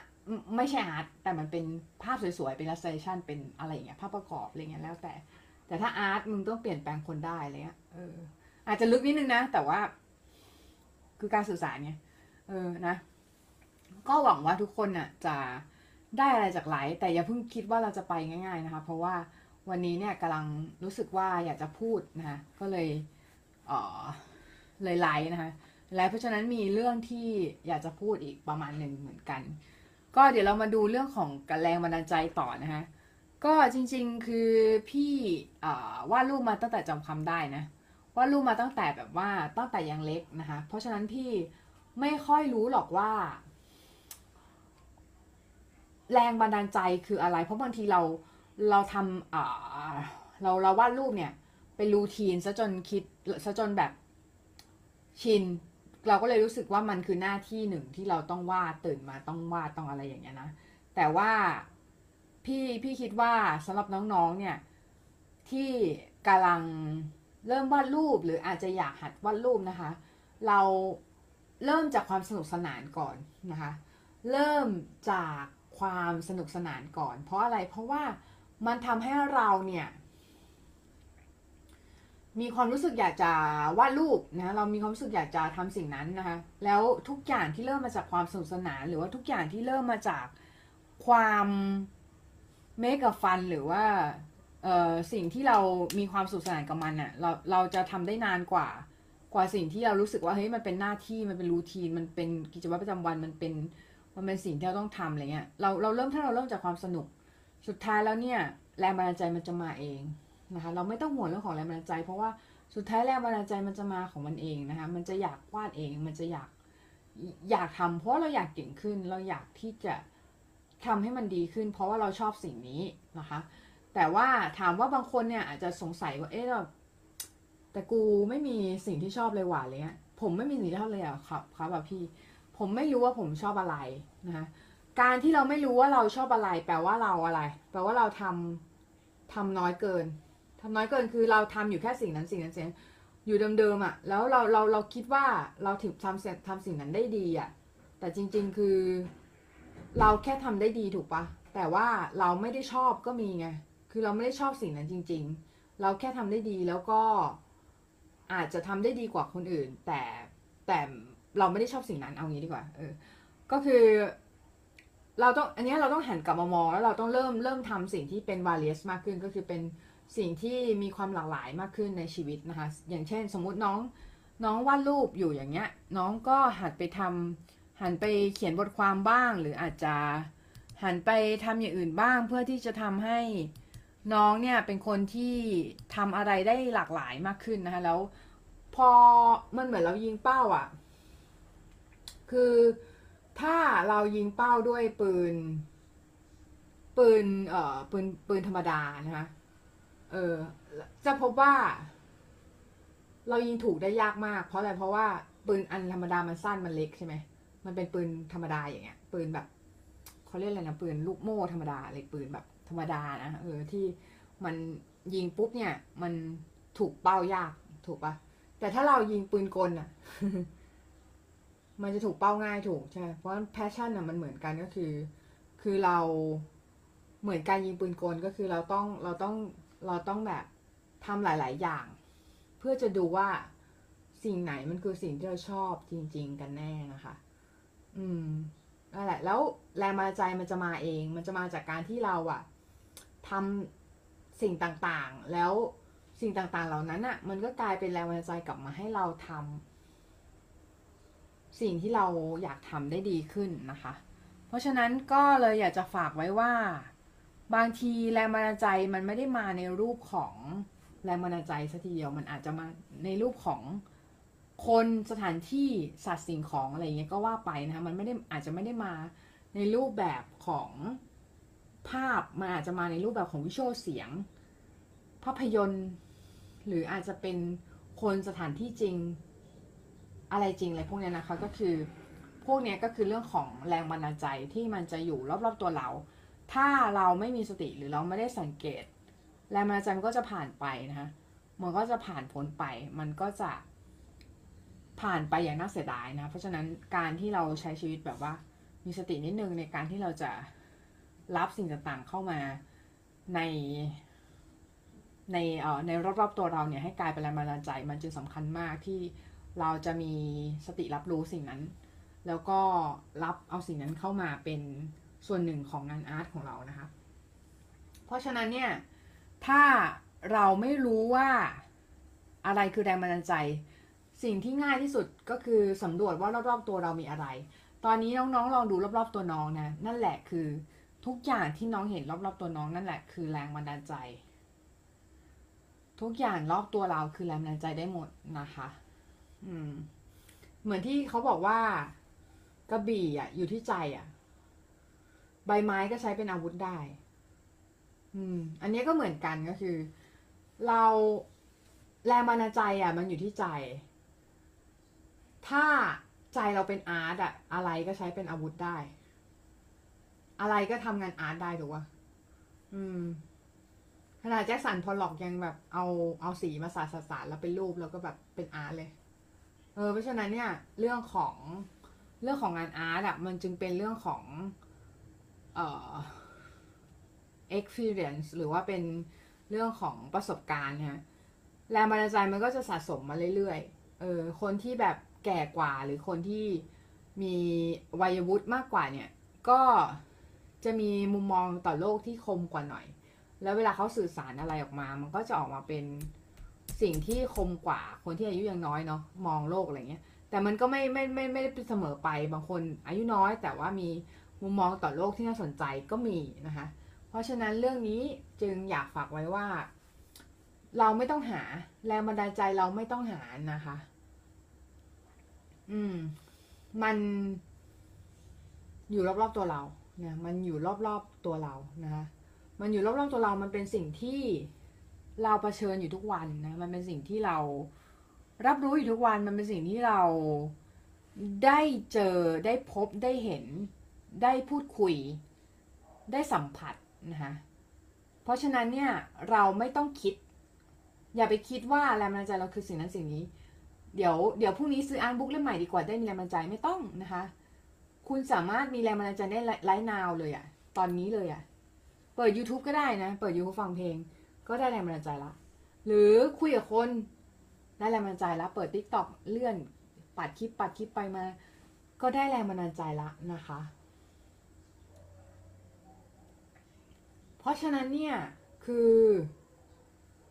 สิ่งที่สำคัญในเรื่องของแรงบันดาลใจมันถึงมันจึงเป็นเรื่องของการที่เรา นั่นแหละที่พี่บอกคือการที่เรามีสติตลอดเวลานะคะเราเรารับรู้ว่าสิ่งนั้นน่ะคือแรงบันดาลใจ สิ่งนั้นคือสิ่งที่ไม่ได้เกิดขึ้นมาโดยบังเอิญนะก้อนหินก้อนนั้นมันไม่ได้วางอยู่ตรงนั้นโดยบังเอิญต้นไม้ไม่ได้วางอยู่ตรงนั้นโดยบังเอิญฮะ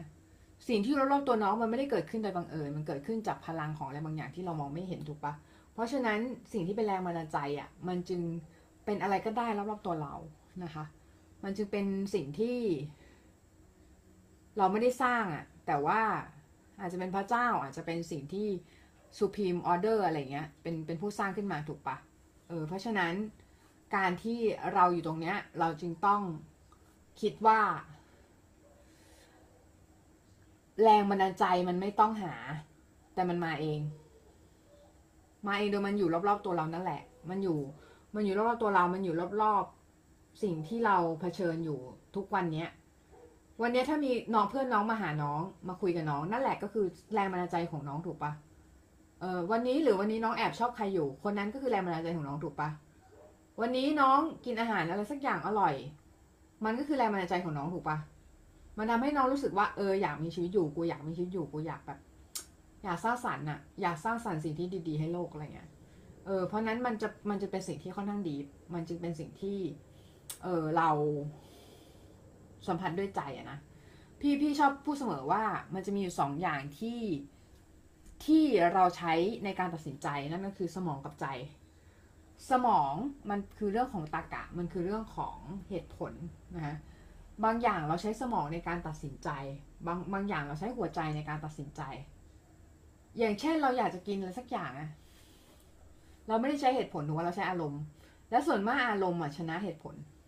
อืม พี่บอกไว้เลย อารมณ์มันชนะเหตุผลนะแต่ว่าเรื่องของแรงบันดาลใจเนี่ย มันเป็นเรื่องของ feeling เรื่องของ เพราะว่าแรงบันดาลใจมันคืออยู่ที่หัวใจไม่ใช่สมอง ถูกปะแรงบันดาลใจมันคือเรื่องของสิ่งที่ไปกระตุ้นจิตใจเราเป็นไปกระตุ้นต่อมอะไรบางอย่างของเราที่ทำให้เรารู้สึกแบบกูอยากทำอะไรบางอย่างวะกูอยากแบบวาดรูปกูอยากอะไรเงี้ย ซึ่งสิ่งเหล่านี้ มันหาได้จาก รอบๆตัวเราทั้งนั้นนะ แต่ว่าเราต้องเชฟให้รอบๆตัวเรามีแต่สิ่งที่ดี ๆ ด้วยไงคือแบบถ้าเราเซตให้มันเป็นสิ่งที่ไม่ดีอะ มันก็จะกลายเป็นสิ่งแวดล้อมหรือสภาพแวดล้อมที่ไม่ค่อยโอเคเท่าไหร่นะฮะแล้วมันก็จะทำร้ายเราทีหลังนึกออกไหมประมาณนั้น เออ ถ้าใครสนใจนะคะ อยากเรียนกับพี่นะคะ กดลิงก์นะคะที่ ที่โปรไฟล์นะ มันจะมีลิงก์ไปไลน์แอดไลน์แอดเหมยซันมุยนะฮะไลน์แอดเหมยซันมุยนะคะกดลิงก์ที่ไลน์นะ แล้วก็ message มาถามเรื่องราคาเลยก็จะว่าก็ว่าไปนะคะ ถ้าใครอยากเรียนนะ เออ ก็มาได้นะคะ มาได้เพราะว่าตอนนี้พี่เปิดสอนอยู่นะคะ เปิดสอนวาดรูปนั่นแหละ แต่ก็ถ้าใครอยากเรียนก็มาได้เลย สอนตัวต่อตัวนะคะ ตัวต่อตัวออนไลน์นะคะ ตัวตัวออนไลน์ก็เรียนอย่างเงี้ยเรียนกันอย่างเงี้ยเห็นหน้ากันอย่างเงี้ยนะคะ แล้วก็เห็นหน้าออนไลน์นะคะแล้วก็คิติกงานกันออนไลน์นะคะถ้าใครชอบสไตล์การสอนพี่ก็มาได้เลยนะคะยินดีต้อนรับทุกคนนะคะ ก็วันนี้ก็ยินดีมากเลยที่มาคุยกับน้องๆนะคะ แล้วก็ได้แลกเปลี่ยนนะคะ ความคิดเห็นนะคะ ถ้าใครมีอะไรที่ สงสัยสามารถถามมาได้นะคะ TikTok นะถามได้นะ Facebook ถามได้นะคะ หรือไม่มีอะไรจะถามก็ไม่เป็นไรเพราะเดี๋ยวอีกอีกสักพักพี่จะเลิกไลน์แหละ เพราะว่าวันนี้ก็ค่อนข้างเหนื่อยพอสมควรนะพอดีไปบรรยายที่โชว์ดีซีมานะคะ ก็ขอบคุณน้องๆทุกคนมาก ๆ เลยนะคะ ที่อยู่ชมกันจนถึงจุดตอนนี้นะคะ ก็ขอบคุณจริง ๆนะคะ แล้วก็เดี๋ยวไว้มาเจอกันวันอื่นโอเคไหมไม่หายไปไหนแน่นอนแต่พอดีวันนี้ ช่วงนี้แบบยุ่งมากๆเลย ก็ขอบคุณทุกคนที่เข้ามาชมไลฟ์ด้วยนะคะ แล้วก็เเป็นกำลังใจให้พี่มาตลอดนะคะ ถึงแม้ว่าพี่จะหายไปบ้างเออช่วงนี้มันแบบ คือเพิ่งไปภูเก็ตมานะ แล้วก็อีกอย่างก็คือ ก็ยุ่งกับหลายๆอย่างนะคะ แต่ว่าถ้าใครอยากมาเรียนอย่าลืมนะก็กดลิงก์ที่โปรไฟล์นะ แล้วก็มาเรียนได้เลยนะคะ Line แอดเหมยซันมุยนะคะ Line แอดเหมยซันมุยแอดมีแอดนะเว้ย ถ้าไม่มีแอดมันก็ไปไลน์ส่วนตัวนั่นแหละ แต่ก็เหมือนกันก็ไลน์มาละกันนะคะมีอะไรก็ไลน์มา หรือมีใครมีใครมีคำถามนะหรือว่าอยากจะถามอะไร ถ้าคำถามมันไม่ยากน้องบางคนมาถาม แอดมาถามบางอย่างคือยากที่ผายเลยคือกูตอบไม่ได้ ถามอะไรวะแม่งถามโคตรยากอะไรอย่างเงี้ยเออคือถามยากเกินพี่ก็ตอบไม่ได้นะเว้ยถามให้มันแบบ แต่แต่ลองถามมาดูก่อนก็ได้ ถ้าพี่ไม่ถ้าพี่เฉยๆไม่ตอบว่ามันยากเกิน หรือไม่พี่ก็ไม่ว่างอะไรเงี้ย เพราะบางคนบางบางคนแบบแอดมาถามแล้วถามโคตรเยอะเลยถามแบบ มึงจะมึงคิดว่าพี่เป็นเอนไซโคปีเดียอะอะคือแบบใจกูตอบโคตรเยอะอะไรเงี้ย คือก็เอออ้าวสวัสดีค่ะ น้องฮีฮ่าฮ่าชื่อดูแบบ ชื่อดูเสียงมากเลยนะสุ่มเสียง เออขอบคุณมากเลยน้อง เออเพิ่งเข้ามาใช่ไหมล่ะ เออไม่เป็นไรนะคะ ก็เพียงแค่คุณแวะมาชมเราก็แอบนิยมคุณอยู่ในใจแล้วนะคะ ก็ขอบคุณมากๆค่ะสำหรับการเข้ามาเยี่ยมชมนะคะสำหรับรายการของเรานะ สามารถชมย้อนหลังได้ที่ Anchor นะคะ Anchor FM slash เมซันนะคะ ก็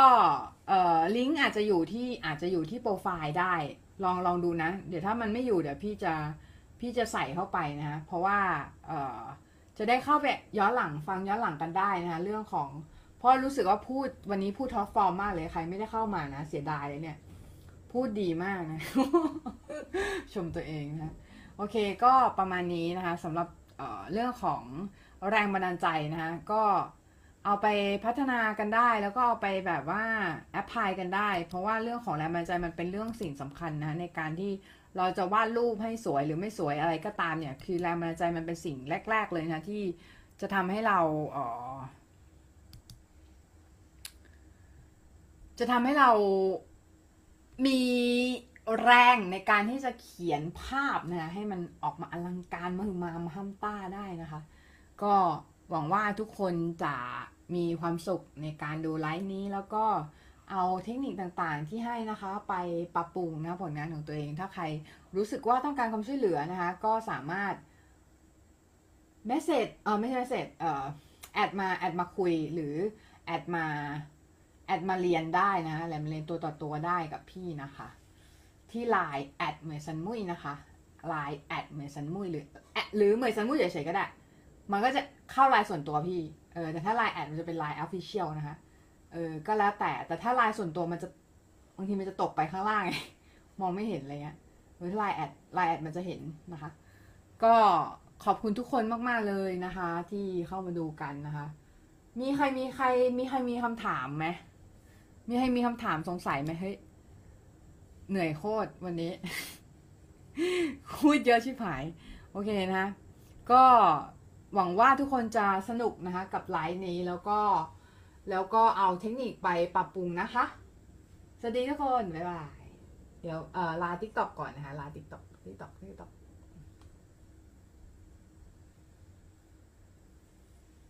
อะโอเค ลา Facebook นะคะ แป๊บหนึ่งนะ ฮัลโหล สวัสดีค่ะ ชาว Facebook นะคะ ไม่เคยไลฟ์เลย ในเพจนี้หรือเคยวะ เออ ไม่รู้เหมือนกันค่ะว่าเคยหรือเปล่านะคะ จำไม่ได้ว่าเคยไลฟ์ในเพจนี้หรือเปล่านะคะ แต่สวัสดีชาว Facebook และชาว TikTok ทุกคนนะคะ วันนี้พี่ก็มาพูดมาไลฟ์เหมือนเดิมนะคะ ก็ตามสเกจดูแหละ แต่จริงๆสเกจดูมันไม่มีอะ ก็คือคือไลฟ์ไปตามมีตามเกิดมากๆนะ คือจริง ๆ ก็คือไลฟ์ไปตามตามสะดวกนะละตามแต่ว่าเวลานั้นสะดวกหรือไม่อย่างไรอะไรยังไงนะคะ ก็วันนี้นะคะเราจะมาพูดถึงเรื่องของการอ่าน้องสสิวตานะคะ ชื่อเหมือนพี่เลยชื่อสสินะคะน้องออสสิวตาก็ได้ทักมาใน t ิ k t o k นะคะ น้องเขาทักมาใน t ิ k t o k ก็ ก็สวัสดีน้องนะคะ ก็ยินดีที่ได้เข้ามาในหลงเข้ามาในรูอะไม่ใช่ หลงเข้ามาในไลฟ์ของเรานะคะ ซึ่งก็มีสาระบ้างไม่มีสาระบ้างตามแต่มีตามมีแต่มีตามกรรมตามแต่ตามแต่กรรมไปนะคะ ว่าวันไหนที่ที่มีอารมณ์ที่อยากจะแชร์อะไรดีๆ ก็จะแชร์นะวันไหนที่รู้สึกว่า เอ๊อยากจะบ่นอะไรเงี้ยแต่ไม่ค่อยบ่นหรอกเอาจริงๆ คือแบบส่วนมากจะมีสาระนะคะ มีสาระนะคะซะส่วนใหญ่นะคะ ก็สวัสดีน้องนะคะ แล้วก็ทุกท่านนะคะ เดี๋ยววันนี้เรามาดูกันนะคะว่าเอ่อทำอย่างไรนะคะให้มีแรงบันดาลใจในเรื่องของการวาดรูปนะคะ อืม เรามาดูกันนะคะว่าทำยังไงอาชาว TikTok นะคะ มีคำถามไหมนะคะ ถามมาได้เลยนะคะ แล้วก็เดี๋ยวเรามาดูกันนะคะ อันแรกนะเรื่องของแรงบันดาลใจ เดี๋ยวเราจะต้องเล่าย้อนกลับไปก่อนว่า จริง ๆ แล้วแรงบันดาลใจในการวาดของเราเนี่ยมันเกิดมาจากอะไรนะคะ ก็จริงๆอืมเราแบบว่าเราเราตั้งแต่จำเราจำความได้เราก็วาดรูปแล้วอะคือมันนานมากมันตั้งแต่อนุบาล ก็คือตอนนั้นก็วาดเป็นตัวก้างๆอะแหละ แต่ถามว่าแรงบันดาลใจมันมาจากไหนใช่ไหมมันก็มาได้จากหลายทางมากเลยอะ คือจริงๆ แล้วมันมาจากหลายทางมากๆ มันมันมาจากทุกทาง คือเพราะว่าอาร์ตอะมันไม่ใช่เรื่องของเรื่องของการวาดรูปอย่างเดียวไง คืออาร์ตอะมันคือไลฟ์สไตล์ มันคือการใช้ชีวิต เพราะฉะนั้นเนี่ยเรื่องของการที่เราใช้ชีวิตเนี่ยมันก็มันก็เลยกลายเป็นเรื่องของ การสะสมสิ่งที่มันจะกลายเป็นแรงบันดาลใจในการวาดรูปต่อไปนะคะ เพราะฉะนั้นเรื่องของ แรงบันดาลใจเนี่ยมันถึงเป็นสิ่งที่ เราอะคิดคิดไว้เลยว่ามันไม่ใช่แค่การฝึกวาดรูปแน่นอนนะคะ เพราะว่าถ้ามันเป็นการฝึกวาดรูปอย่างเดียวเนี่ย ทุกคนบนโลกนี้คงจะวาดรูปเก่งหมดแล้วนะคะ แต่ว่าถามว่าทำไมยังมีคนที่วาดรูปไม่เก่งแล้วก็วาดรูปไม่เป็นอยู่ เพราะว่าเขาไปฝึก skill จนลืมไปว่าเออ art เนี่ยมันคือไลฟ์สไตล์มันคือสิ่งที่เป็น overall ของเราค่ะ หมายความว่ามันคือสิ่งที่เราชอบทำเพลงที่เราชอบ หนังที่เราดู ข้าวที่เรากิน ทุกอย่างที่เราเสพนะมันคือ art เออเพราะฉะนั้นเนี่ย หลายๆ คนอาจจะไม่รู้ว่า เออเรื่องนี้มันคือมันคืออาร์ตด้วยเช่นกันนะคะเรื่องของการ การบริโภคหรือการเสพอะไรบางบางอย่างเนี่ย มันคือมันคืออาร์ตด้วยเช่นกัน เพราะฉะนั้น เราก็ควรจะเลือกในสิ่งที่เราเสพพอสมควรนะคะในแต่ละวันนะคะว่าเราจะเสพอะไร เพราะว่าสุดท้ายแล้วเนี่ยมันจะเอาพุตออกมาเป็นงานอาร์ตของเรานั่นแหละ สิ่งที่เราเสพมันจะกลายเป็นตัวเราเนกออกปะเพราะฉะนั้นเรื่องของการเรื่องของการที่เราเราเสพสิ่งต่างๆ หรือว่าอะไรเงี้ยมันก็คือมันก็คือการเสพแรงบันดาลใจเข้าไปนั่นแหละเออแล้วแรงบันดาลใจอะมันก็มาได้จากหลายแหล่งนะคะ หลายแหล่งก็ แบบ มันจะมาจากตัวเราเองก็ได้อินไซต์หรือเอาไซต์ก็ได้ แต่ว่า โดยมากแล้วถ้ามันเหมือนกับเวลาน้องแบบจะอึอย่างเงี้ย คือถ้าน้องไม่กินอะ มันก็อึออกไม่ออกถูกปะเพราะฉะนั้นการที่การที่น้องจะทำงานอาร์ตอะ น้องต้องมีสิ่งที่อัดอั้นอยู่ในใจประมาณหนึ่งนะคะ อ่าแล้วแล้วแล้วก็ว่ามันออกมาถูกปะ เออนั่นแหละนั่นแหละคือสิ่งที่ทุกคนเรียกว่าแรงบันดาลใจนะแรงบันดาลใจแรงบันดาลจานอะไรเงี้ยนะคะก็ว่าไปนะคะมันจะมีโปรเซสของมันไม่ว่าจะเป็นการแบบอินพุตเข้าไปเอาพุตออกมาอะไรเงี้ยนะคะซึ่งซึ่งแต่ละแต่ละช่วงเนี่ยมันก็จะมีเรื่องของโปรเซสของมันนะคะว่าการว่าแรงบันดาลการการการไปสู่แรงบันดาลใจช่วงนั้นอะเราจะต้องไปอย่างไรบ้างอะไรเงี้ยนะคะบางทีเนี่ย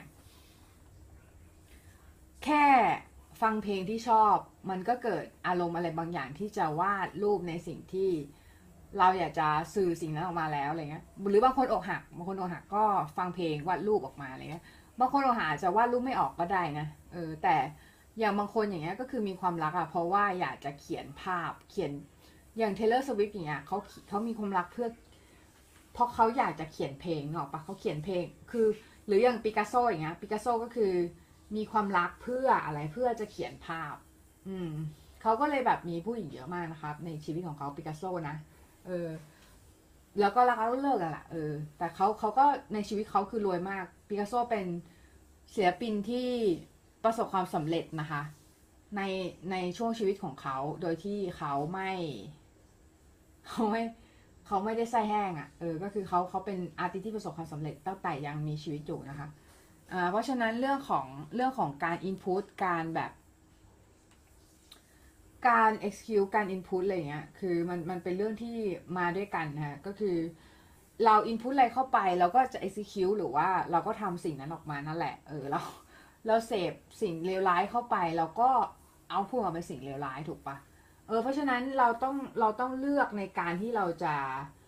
ในการที่เราจะทำในในการที่เราจะ ทำสิ่งที่ดีๆออกมาได้อะเราต้อง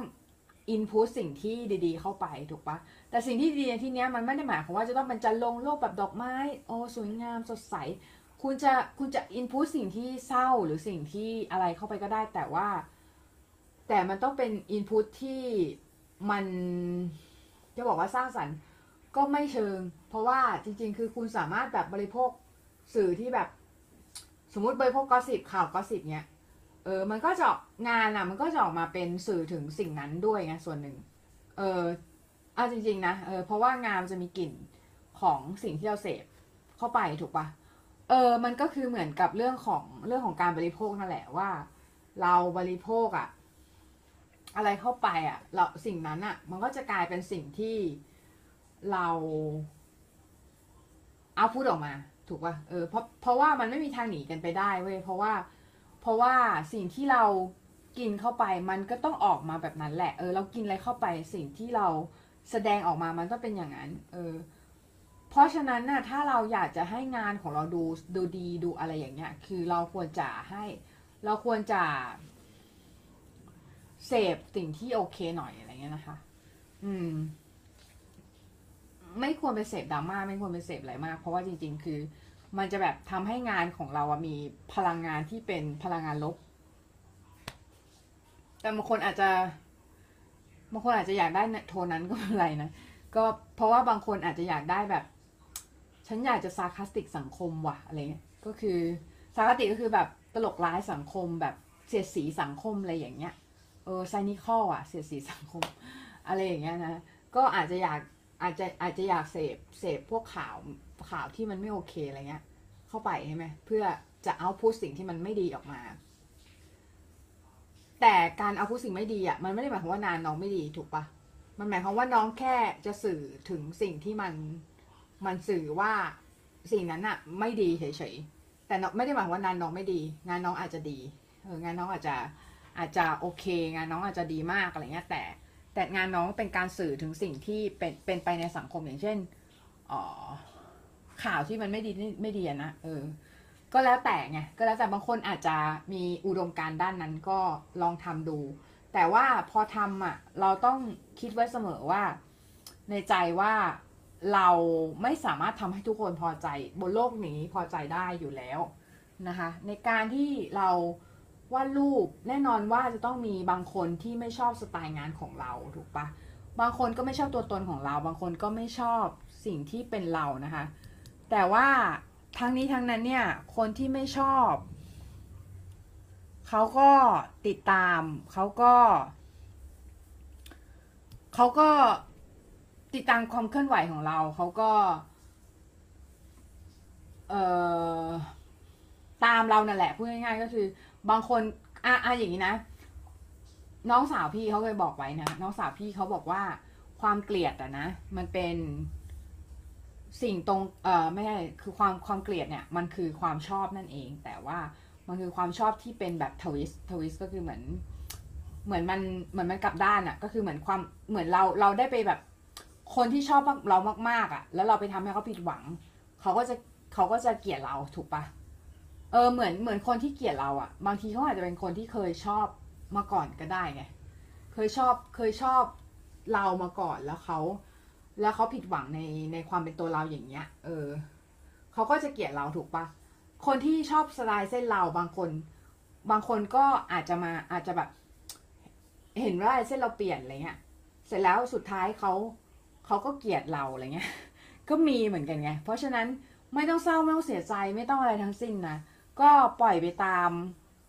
จะบอกยถากรรมไม่ใช่นะ ไม่ใช่ยถากรรมก็คือ ปล่อยไปตามธรรมชาตินะคะ ปล่อยไปตามธรรมชาติก็คือใครเกลียดเราก็เกลียดรักเราก็รักอะไรเงี้ย คือไม่ต้องไปฝืนทำเต็มที่ปล่อยวางนะคะ เพราะว่าเราไม่สามารถทำให้คนทุกคนหรือมนุษย์ทุกคนบนโลกเนี้ยพอใจในสิ่งที่เราเป็นได้นะคะ เราแค่ทำได้เต็มที่ในแบบที่เรา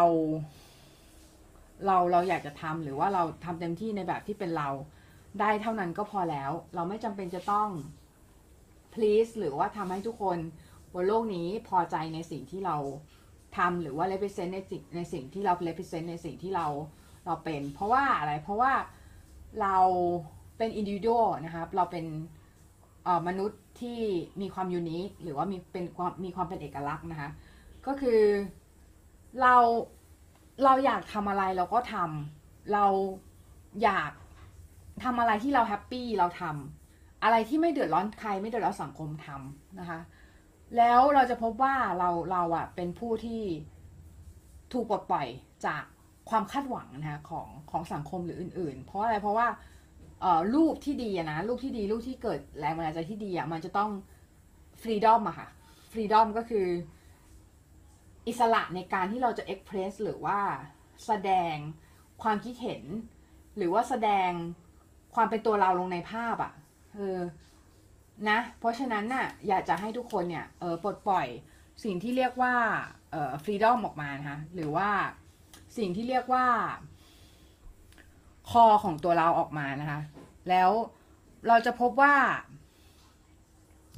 เราไม่มีอะไรต้องกลัวนะเราไม่มีอะไรต้องกลัวเหมือนที่สตีฟจ็อบพูดอะสตีฟจ็อบบอกว่า การระลึกไว้ว่าเราจะตายนะคะเป็น เป็นสิ่งที่หลีกเลี่ยงกับดักต่างๆ ในชีวิตของเราได้ดีมาก เพราะอะไรเพราะว่าการระลึกว่าเราจะตายอะตัวเราได้เปล่าเปลือยเรียบร้อยแล้วตัวเราได้เปล่าเปลือยก็คือ เราไม่มีต้องเสีย เรากำลังจะตายถูกปะเราไม่มีต้องเสียละอืม เพราะฉะนั้นความกลัวทั้งหลาย ความกลัวของความคาดหวังต่างๆ ความกลัวจากจากสิ่งที่เราเคยกลัว ความกลัวจากสิ่งที่เรารู้สึกว่า มันน่ากลัว มันจะเริ่มหายไป เพราะอะไร เพราะว่าความตายมันคือสิ่งที่น่ากลัวที่สุดถูกปะคะความตายมันคือสิ่งที่เราไม่สามารถควบคุมได้มากที่สุดแล้วนะคะ เพราะฉะนั้นเนี่ยเราอยากจะให้ทุกคนนะคะ คิดไว้ว่า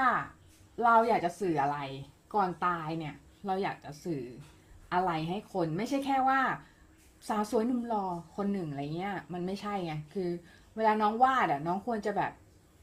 มี inner มี inner ที่ ที่เราอยากจะสื่อเว้ยที่เราอยากจะสื่อมันไม่ใช่แค่ ผู้หญิงสวยผู้ชายหล่อแค่นี้นึกออกปะคือ น้องต้องมีสิ่งอื่นที่มันสำคัญกว่านั้นที่อยากจะแบบระบายออกมาที่แบบกูอัดอั้นว่ะกูอยากจะระบายชิบหายเลยอะไรเงี้ยลงในภาพนึกออกปะเพราะว่าอะไรเพราะว่าภาพมันคือการสื่อสาร การสื่อสารก็คือการสื่อออกความคิดของเราออกไป สื่อเอาสิ่งที่เป็นตัวหลอกไป ถ้า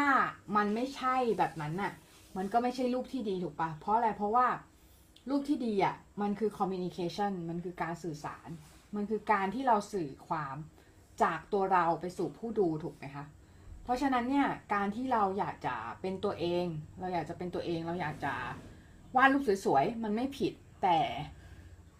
รูปสวยๆ เหล่านั้นมันได้สื่ออะไรกับคนดูหรือไม่นะคะ มันได้สื่อสารไหม มันได้คุยกับ คนที่เขาคนที่เราอยากจะคุยไหม มันได้ทำให้คนที่ดูเนี่ยเขาคิดเขาคิดตาม หรือว่าเขาได้รู้สึกอะไรหรือเปล่านะคะอันนั้นเป็นสิ่งที่สำคัญมากๆนะในการที่เราจะวาดรูปหรือว่าจะทำงานอาร์ตนะคะ เพราะว่างานอาร์ตเนี่ยมันไม่ใช่แค่ภาพสวยๆไงอาร์ตมันคือ ศิลปะ ศิลปะคือการสื่อสาร การศิลปะเทส Seth Godin นะคะเขาได้บอกไว้ว่าอ่านักการตลาดชื่อดังเขาได้บอกไว้ว่า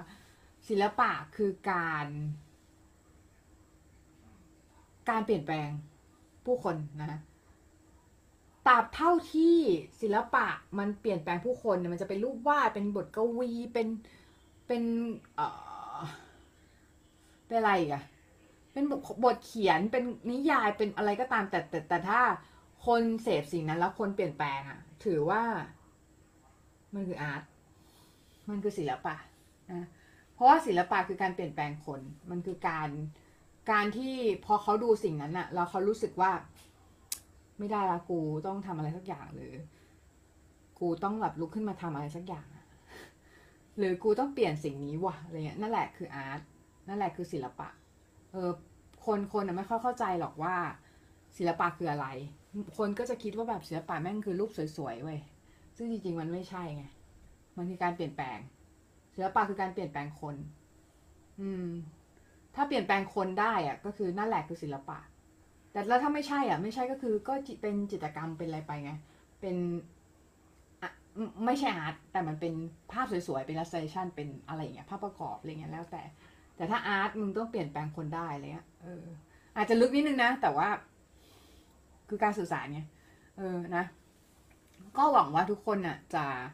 ได้อะไรจากไลฟ์แต่อย่าเพิ่งคิดว่าเราจะไปง่าย ๆนะคะ เพราะว่าวันนี้เนี่ยกำลังรู้สึกว่าอยากจะพูดนะคะก็เลยเออเลยไลฟ์นะคะไลฟ์เพราะฉะนั้นมีเรื่องที่อยากจะพูดอีกประมาณหนึ่งเหมือนกัน ก็เดี๋ยวเรามาดูเรื่องของแรงบันดาลใจต่อนะคะ ก็จริงๆคือพี่วาดรูปมาตั้งแต่จำความได้นะวาดรูปมาตั้งแต่แบบว่าตั้งแต่ยังเล็กนะคะ เพราะฉะนั้นพี่ไม่ค่อยรู้หรอกว่า แรงบันดาลใจคืออะไร เพราะบางทีเราเราทำเราเราวาดรูปเนี่ยเป็นรูทีนซะจนคิดซะจนแบบชินเราก็เลยรู้สึกว่ามันคือหน้าที่หนึ่งที่เราต้องวาดตื่นมาต้องวาดต้องอะไรอย่างเงี้ยนะแต่ว่า พี่พี่คิดว่าสำหรับน้องๆเนี่ย ที่กำลังเริ่มวาดรูปหรืออาจจะอยากหัดวาดรูปนะคะ เราเริ่มจากความสนุกสนานก่อนนะคะ เริ่มจากความสนุกสนานก่อน เพราะอะไรเพราะว่ามันทำให้เราเนี่ยมีความรู้สึกอยากจะวาดรูปนะเรามีความรู้สึกอยากจะทำสิ่งนั้นนะคะ แล้วทุกอย่างที่เริ่มมาจากความสนุกสนาน หรือว่าทุกอย่างที่เริ่มมาจาก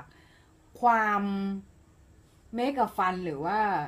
เอ่อสิ่งที่เรามีความสุขสนานกับมันอะ่ะเราเราจะทำได้นานกว่า กว่าสิ่งที่เรารู้สึกว่าเฮ้ยมันเป็นหน้าที่มันเป็นรูทีนมันเป็นกิจวัตรประจำวันมันเป็นมันเป็นสิ่งที่เราต้องทำอะไรเงี้ยเราเราเริ่มถ้าเราเริ่มจากความสนุกสุดท้ายแล้วเนี่ยแรงบันดาลใจมันจะมาเองนะคะเราไม่ต้องห่วงเรื่องของแรงบันดาลใจ เพราะว่าสุดท้ายแรงบันดาลใจมันจะมาของมันเองนะคะมันจะอยากวาดเองมันจะอยากอยากทำเพราะเราอยากเก่งขึ้นเราอยากที่จะ ทำให้มันดีขึ้น เพราะว่าเราชอบสิ่งนี้นะคะ แต่ว่าถามว่าบางคนเนี่ยอาจจะสงสัยว่าเอ๊ะเราแต่กูไม่มีสิ่งที่ชอบเลยหว่าเลยเนี่ยผมไม่มีสิ่งที่ชอบเลยอะครับครับแบบพี่ ผมไม่รู้ว่าผมชอบอะไรนะคะการที่เราไม่รู้ว่าเราชอบอะไร แปลว่าเราอะไร แปลว่าเราทำทำน้อยเกินทำน้อยเกินคือเราทำอยู่แค่สิ่งนั้นสิ่งนั้นสิ่งนั้นอยู่เดิมๆอะ่ะ แล้วเราเราเราคิดว่าเราถึงทำเสร็จทำสิ่งนั้นได้ดีอะ่ะ แต่จริง ๆ คือ เราแค่ทำได้ดีถูกปะแต่ว่าเราไม่ได้ชอบก็มีไงคือเราไม่ได้ชอบสิ่งนั้นจริง ๆ เราแค่ทำได้ดีแล้วก็อาจจะทำได้ดีกว่าคนอื่น แต่แต่เราไม่ได้ชอบสิ่งนั้นเอางี้ดีกว่า เออ ก็คือ เราต้องอันนี้เราต้องหันกลับมามองแล้วเราต้องเริ่มเริ่มทำสิ่งที่เป็นวาเลียสมากขึ้นก็คือเป็นสิ่งที่มีความหลากหลายมากขึ้นในชีวิตนะคะ อย่างเช่น สมมุติน้องน้องวาดรูปอยู่อย่างเงี้ย น้องก็หัดไปทำ หันไปเขียนบทความบ้าง หรืออาจจะหันไปทำอย่างอื่นบ้าง เพื่อที่จะทำให้น้องเนี่ยเป็นคนที่ทำอะไรได้หลากหลายมากขึ้นนะคะแล้วพอมันเหมือนเรายิงเป้าอะ่ะ คือถ้าเรายิงเป้าด้วยปืน ปืนเอ่อปืนปืนธรรมดานะคะเออจะพบว่า เรายิงถูกได้ยากมาก เพราะอะไรเพราะว่าปืนอันธรรมดามันสั้นมันเล็กใช่ไหม มันเป็นปืนธรรมดาอย่างเงี้ย ปืนแบบเขาเรียกอะไรนะปืนลูกโม่ธรรมดาเลยปืนแบบธรรมดานะเออที่มันยิงปุ๊บเนี่ย มันถูกเป้ายากถูกปะแต่ถ้าเรายิงปืนกลอะมันจะถูกเป้าง่ายถูกใช่เพราะแพชชั่นอะมันเหมือนกันก็คือ คือเราเหมือนการยิงปืนกลก็คือเราต้องเราต้องเราต้องแบบทำหลาย ๆ อย่าง เพื่อจะดูว่าสิ่งไหนมันคือสิ่งที่เราชอบจริง ๆ กันแน่นะคะ อืมนั่นแหละ แล้วแรงบันดาลใจมันจะมาเอง มันจะมาจากการที่เราอะทำสิ่งต่างๆ แล้วสิ่งต่างๆ เหล่านั้นอะมันก็กลายเป็นแรงบันดาลใจกลับมาให้เราทำสิ่งที่เราอยากทำได้ดีขึ้นนะคะ เพราะฉะนั้นก็เลยอยากจะฝากไว้ว่า บางทีแรงบันดาลใจมันไม่ได้มาในรูปของแรงบันดาลใจสัทีเดียวมันอาจจะมาในรูปของ คนสถานที่สัตว์สิ่งของอะไรอย่างเงี้ยก็ว่าไปนะคะมันไม่ได้อาจจะไม่ได้มาในรูปแบบของภาพมันอาจจะมาในรูปแบบของวิชวลเสียง ภาพยนตร์ หรืออาจจะเป็นคนสถานที่จริงอะไรจริงอะไรพวกเนี้ยนะคะก็คือพวกเนี้ยก็คือเรื่องของแรงบันดาลใจที่มันจะอยู่รอบๆตัวเรา ถ้าเราไม่มีสติหรือเราไม่ได้สังเกต แรงบันดาลใจมันก็จะผ่านไปนะคะมันก็จะผ่านพ้นไป มันก็จะ ผ่านไปอย่างน่าเสียดายนะ เพราะฉะนั้นการที่เราใช้ชีวิตแบบว่า มีสตินิดนึงในการที่เราจะรับสิ่งต่างๆ เข้ามาในในเอ่อในรอบๆตัวเราเนี่ยให้กลายเป็นแรงบันดาลใจ มันจึงสำคัญมากที่เราจะมีสติรับรู้สิ่งนั้น แล้วก็รับเอาสิ่งนั้นเข้ามาเป็นส่วนหนึ่งของงานอาร์ตของเรานะคะ เพราะฉะนั้นเนี่ยถ้าเราไม่รู้ว่าอะไรคือแรงบันดาลใจ สิ่งที่ง่ายที่สุดก็คือสำรวจว่ารอบๆตัวเรามีอะไร ตอนนี้น้องๆลองดูรอบๆตัวน้องนะนั่นแหละคือทุกอย่างที่น้องเห็นรอบๆตัวน้องนั่นแหละคือแรงบันดาลใจ ทุกอย่างรอบตัวเราคือแรงบันดาลใจได้หมดนะคะ อืม เหมือนที่เขาบอกว่ากระบี่อะ อยู่ที่ใจอะ ใบไม้ก็ใช้เป็นอาวุธได้ อืม อันนี้ก็เหมือนกันก็คือ เราแรงบันดาลใจอะ มันอยู่ที่ใจ ถ้าใจเราเป็น art อะอะไรก็ใช้เป็นอาวุธได้ อะไรก็ทำงาน art ได้ถูกปะอืมขนาด Jackson Pollock ยังแบบเอาเอาสีมาสาดสาดแล้วเป็นรูปแล้วก็แบบเป็น art เลย เออเพราะฉะนั้นเนี่ย เรื่องของเรื่องของงาน art อะมันจึงเป็นเรื่องของ เอ่อ experience หรือว่าเป็นเรื่องของประสบการณ์ฮะแรงบันดาลใจมันก็จะสะสมมาเรื่อยๆ เออ คนที่แบบ แก่กว่าหรือคนที่มีวัยวุฒิมากกว่าเนี่ย ก็จะมีมุมมองต่อโลกที่คมกว่าหน่อย แล้วเวลาเขาสื่อสารอะไรออกมา มันก็จะออกมาเป็นสิ่งที่คมกว่าคนที่อายุยังน้อยเนาะมองโลกอะไรเงี้ย แต่มันก็ไม่ไม่ไม่ไม่ได้เสมอไปบางคนอายุน้อย แต่ว่ามีมุมมองต่อโลกที่น่าสนใจก็มีนะคะ เพราะฉะนั้นเรื่องนี้จึงอยากฝากไว้ว่า เราไม่ต้องหาแรงบันดาลใจเราไม่ต้องหานะคะ อืม มันอยู่รอบๆตัวเราเนะมันอยู่รอบๆตัวเรานะคะมันอยู่รอบๆตัวเรา มันเป็นสิ่งที่เราเผชิญอยู่ทุกวันนะ มันเป็นสิ่งที่เรารับรู้อยู่ทุกวัน มันเป็นสิ่งที่เราได้เจอ ได้พบ ได้เห็น ได้พูดคุย ได้สัมผัสนะคะเพราะฉะนั้นเนี่ยเราไม่ต้องคิด อย่าไปคิดว่าแรงบันดาลใจเราคือสิ่งนั้นสิ่งนี้ เดี๋ยวเดี๋ยวพรุ่งนี้ซื้ออ่านบุ๊กเล่มใหม่ดีกว่าได้มีแรงบันดาลใจไม่ต้องนะคะ คุณสามารถมีแรงบันดาลใจได้ไลฟ์นาวเลยอะตอนนี้เลยอะเปิด YouTube ก็ได้นะ เปิด YouTube ฟังเพลง ก็ได้แรงบันดาลใจละ หรือคุยกับคนได้แรงบันดาลใจล้วเปิดทิกตอกเลื่อนปัดคลิปปัดคลิปไปมา ก็ได้แรงบันดาลใจละนะคะ เพราะฉะนั้นเนี่ยคือ สิ่งที่สำคัญในเรื่องของแรงบันดาลใจมันถึงมันจึงเป็นเรื่องของการที่เรา นั่นแหละที่พี่บอกคือการที่เรามีสติตลอดเวลานะคะเราเรารับรู้ว่าสิ่งนั้นน่ะคือแรงบันดาลใจ สิ่งนั้นคือสิ่งที่ไม่ได้เกิดขึ้นมาโดยบังเอิญนะก้อนหินก้อนนั้นมันไม่ได้วางอยู่ตรงนั้นโดยบังเอิญต้นไม้ไม่ได้วางอยู่ตรงนั้นโดยบังเอิญฮะสิ่งที่รอบๆตัวน้องมันไม่ได้เกิดขึ้นโดยบังเอิญมันเกิดขึ้นจากพลังของอะไรบางอย่างที่เรามองไม่เห็นถูกปะเพราะฉะนั้นสิ่งที่เป็นแรงบันดาลใจอะมันจึง เป็นอะไรก็ได้รอบๆตัวเรานะคะ มันจึงเป็นสิ่งที่ เราไม่ได้สร้างอะ แต่ว่าอาจจะเป็นพระเจ้าอาจจะเป็นสิ่งที่ supreme order อะไรเงี้ยเป็นเป็นผู้สร้างขึ้นมาถูกปะเออเพราะฉะนั้นการที่เราอยู่ตรงเนี้ย เราจึงต้องคิดว่า แรงบันดาลใจมันไม่ต้องหา แต่มันมาเอง มาเองโดยมันอยู่รอบๆตัวเรานั่นแหละ มันอยู่ มันอยู่รอบๆตัวเรา มันอยู่รอบๆสิ่งที่เราเผชิญอยู่ทุกวันเนี้ย วันนี้ถ้ามีน้องเพื่อนน้องมาหาน้องมาคุยกับน้อง นั่นแหละก็คือแรงบันดาลใจของน้องถูกปะเออวันนี้หรือวันนี้น้องแอบชอบใครอยู่ คนนั้นก็คือแรงบันดาลใจของน้องถูกปะ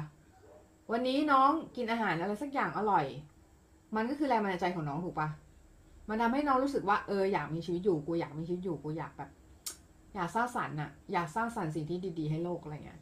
เออเพราะนั้นมันจะมันจะเป็นสิ่งที่ค่อนข้างดี มันจึงเป็นสิ่งที่ เออเราสัมผัสด้วยใจอะนะพี่พี่ชอบพูดเสมอว่ามันจะมีอยู่สองอย่างที่ที่เราใช้ในการตัดสินใจนั่นก็คือสมองกับใจ สมองมันคือเรื่องของตรรกะ มันคือเรื่องของเหตุผลนะฮะบางอย่างเราใช้สมองในการตัดสินใจ บางบางอย่างเราใช้หัวใจในการตัดสินใจ อย่างเช่นเราอยากจะกินอะไรสักอย่างอะ เราไม่ได้ใช้เหตุผลหรือว่าเราใช้อารมณ์ และส่วนมากอารมณ์อะชนะเหตุผล อืม พี่บอกไว้เลย อารมณ์มันชนะเหตุผลนะแต่ว่าเรื่องของแรงบันดาลใจเนี่ย มันเป็นเรื่องของ feeling เรื่องของ เพราะว่าแรงบันดาลใจมันคืออยู่ที่หัวใจไม่ใช่สมอง ถูกปะแรงบันดาลใจมันคือเรื่องของสิ่งที่ไปกระตุ้นจิตใจเราเป็นไปกระตุ้นต่อมอะไรบางอย่างของเราที่ทำให้เรารู้สึกแบบกูอยากทำอะไรบางอย่างวะกูอยากแบบวาดรูปกูอยากอะไรเงี้ย ซึ่งสิ่งเหล่านี้ มันหาได้จากรอบๆตัวเราทั้งนั้นนะ แต่ว่าเราต้องเชฟให้รอบๆตัวเรามีแต่สิ่งที่ดี ๆด้วยไง คือแบบถ้าเราเซตให้มันเป็นสิ่งที่ไม่ดีอะ มันก็จะกลายเป็นสิ่งแวดล้อมหรือสภาพแวดล้อมที่ไม่ค่อยโอเคเท่าไหร่นะฮะแล้วมันก็จะทำร้ายเราทีหลังนึกออกไหม ประมาณนั้น เออ ถ้าใครสนใจนะคะ อยากเรียนกับพี่นะคะ กดลิงก์นะคะที่ ที่โปรไฟล์นะ มันจะมีลิงก์ไปไลน์แอดไลน์แอดเหมยซันมุยนะฮะไลน์แอดเหมยซันมุยนะคะกดลิงก์ที่ไลน์นะ แล้วก็ message มาถามเรื่องราคาเลยก็จะว่าก็ว่าไปนะคะ ถ้าใครอยากเรียนนะ เออ ก็มาได้นะคะ มาได้เพราะว่าตอนนี้พี่เปิดสอนอยู่นะคะ เปิดสอนวาดรูปนั่นแหละ แต่ก็ถ้าใครอยากเรียนก็มาได้เลย สอนตัวต่อตัวนะคะ ตัวต่อตัวออนไลน์นะคะ ตัวตัวออนไลน์ก็เรียนอย่างเงี้ย เรียนกันอย่างเงี้ย เห็นหน้ากันอย่างเงี้ยนะคะ แล้วก็เห็นหน้าออนไลน์นะคะแล้วก็คิติกงานกันออนไลน์นะคะ ถ้าใครชอบสไตล์การสอนพี่ก็มาได้เลยนะคะยินดีต้อนรับทุกคนนะคะ ก็วันนี้ก็ยินดีมากเลยที่มาคุยกับน้องๆนะคะ แล้วก็ได้แลกเปลี่ยนนะคะ ความคิดเห็นนะคะ ถ้าใครมีอะไรที่ สงสัยสามารถถามมาได้นะคะ TikTok นะถามได้นะ Facebook ถามได้นะคะ หรือไม่มีอะไรจะถามก็ไม่เป็นไรเพราะเดี๋ยวอีกอีกสักพักพี่จะเลิกไลน์แหละ เพราะว่าวันนี้ก็ค่อนข้างเหนื่อยพอสมควรนะพอดีไปบรรยายที่โชว์ดีซีมานะคะ ก็ขอบคุณน้องๆทุกคนมากๆเลยนะคะ ที่อยู่ชมกันจนถึงจุดตอนนี้นะคะ ก็ขอบคุณจริง ๆนะคะ แล้วก็เดี๋ยวไว้มาเจอกันวันอื่นโอเคไหมไม่หายไปไหนแน่นอนแต่พอดีวันนี้ ช่วงนี้แบบยุ่งมากๆเลย ก็ขอบคุณทุกคนที่เข้ามาชมไลฟ์ด้วยนะคะ แล้วก็เป็นกำลังใจให้พี่มาตลอดนะคะ ถึงแม้ว่าพี่จะหายไปบ้างเออช่วงนี้มันแบบ คือเพิ่งไปภูเก็ตมานะ แล้วก็อีกอย่างก็คือ ก็ยุ่งกับหลายๆอย่างนะคะ แต่ว่าถ้าใครอยากมาเรียนอย่าลืมนะคะก็กดลิงก์ที่โปรไฟล์นะ แล้วก็มาเรียนได้เลยนะคะไลน์แอดเหมยซันมุยนะคะไลน์แอดเหมยซันมุยแอดมีแอดนะเว้ย ถ้าไม่มีแอดมันก็ไปไลน์ส่วนตัวนั่นแหละ แต่ก็เหมือนกันก็ไลน์มาละกันนะคะมีอะไรก็ไลน์มา หรือมีใครมีใครมีคำถามนะ หรือว่าอยากจะถามอะไร ถ้าคำถามมันไม่ยากน้องบางคนมาถาม แอดมาถามบางอย่างคือยากที่ผายเลยคือ กูตอบไม่ได้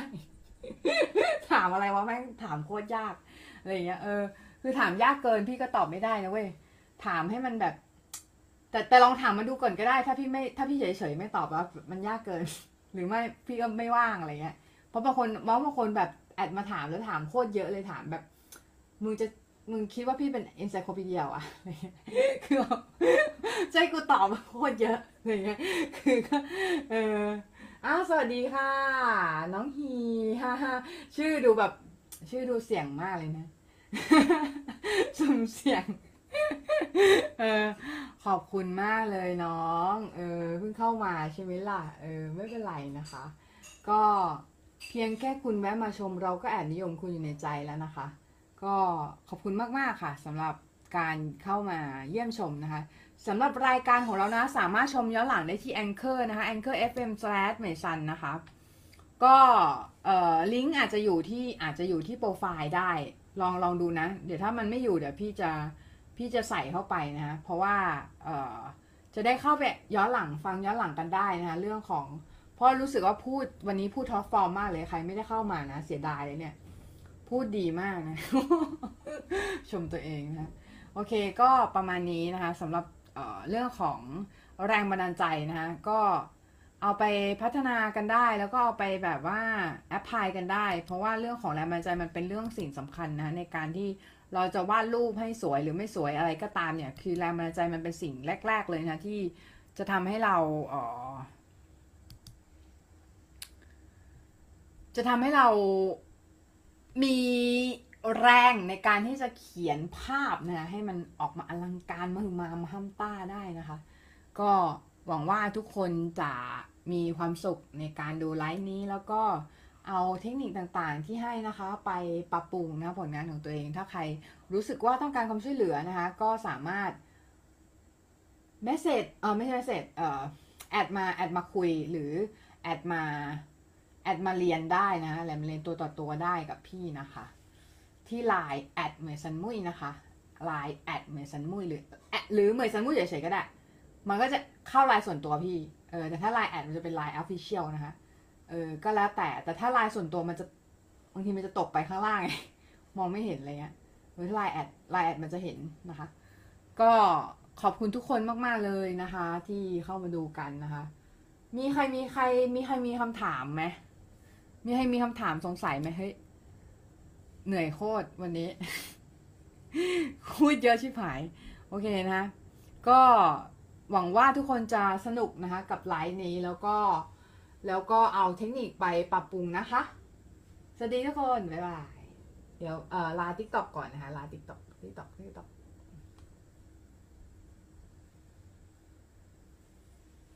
อะโอเคลา Facebook นะคะ แป๊บหนึ่งนะฮัลโหลสวัสดีค่ะ ชาว Facebook นะคะ ไม่เคยไลฟ์เลย ในเพจนี้หรือเคยวะ เออ ไม่รู้เหมือนกันค่ะว่าเคยหรือเปล่านะคะ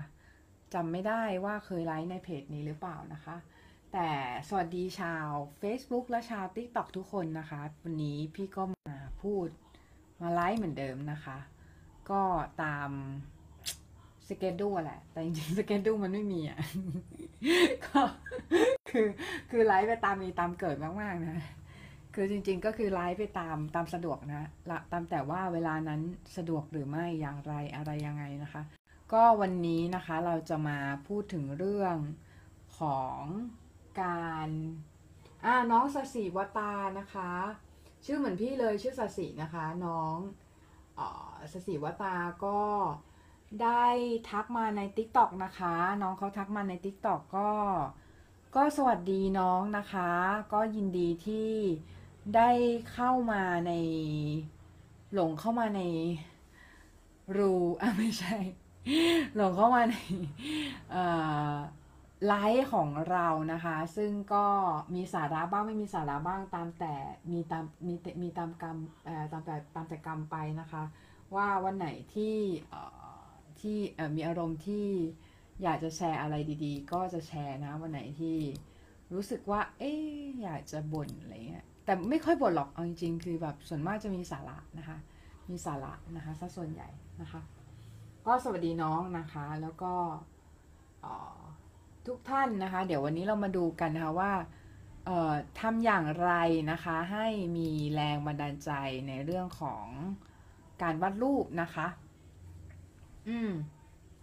เรามาดูกันนะคะ ว่าทำยังไงอาชาว t ิ k t o k นะคะ มีคำถามไหมนะคะ ถามมาได้เลยนะคะ แล้วก็เดี๋ยวเรามาดูกันนะคะ อันแรกนะเรื่องของแรงบันดาลใจ เดี๋ยวเราจะต้องเล่าย้อนกลับไปก่อนว่า จริง ๆ แล้วแรงบันดาลใจในการวาดของเราเนี่ยมันเกิดมาจากอะไรนะคะ ก็จริงๆอืมเราแบบว่าเราเราตั้งแต่จำเราจำความได้เราก็วาดรูปแล้วอะคือมันนานมากมันตั้งแต่อนุบาล ก็คือตอนนั้นก็วาดเป็นตัวก้างๆอะแหละ แต่ถามว่าแรงบันดาลใจมันมาจากไหนใช่ไหมมันก็มาได้จากหลายทางมากเลยอะ คือจริงๆ แล้วมันมาจากหลายทางมาก ๆ มันมันมาจากทุกทาง คือเพราะว่าอาร์ตอะมันไม่ใช่เรื่องของเรื่องของการวาดรูปอย่างเดียวไง คืออาร์ตอะมันคือไลฟ์สไตล์มันคือการใช้ชีวิต เพราะฉะนั้นเนี่ยเรื่องของการที่เราใช้ชีวิตเนี่ยมันก็มันก็เลยกลายเป็นเรื่องของ การสะสมสิ่งที่มันจะกลายเป็นแรงบันดาลใจในการวาดรูปต่อไปนะคะเพราะฉะนั้นเรื่องของ แรงบันดาลใจเนี่ยมันถึงเป็นสิ่งที่ เราอะคิดคิดไว้เลยว่ามันไม่ใช่แค่การฝึกวาดรูปแน่นอนนะคะ เพราะว่าถ้ามันเป็นการฝึกวาดรูปอย่างเดียวเนี่ย ทุกคนบนโลกนี้คงจะวาดรูปเก่งหมดแล้วนะคะ แต่ว่าถามว่าทำไมยังมีคนที่วาดรูปไม่เก่งแล้วก็วาดรูปไม่เป็นอยู่ เพราะว่าเขาไปฝึก skill จนลืมไปว่าเออ art เนี่ยมันคือไลฟ์สไตล์มันคือสิ่งที่เป็น overall ของเราอะค่ะ หมายความว่ามันคือสิ่งที่เราชอบทำเพลงที่เราชอบ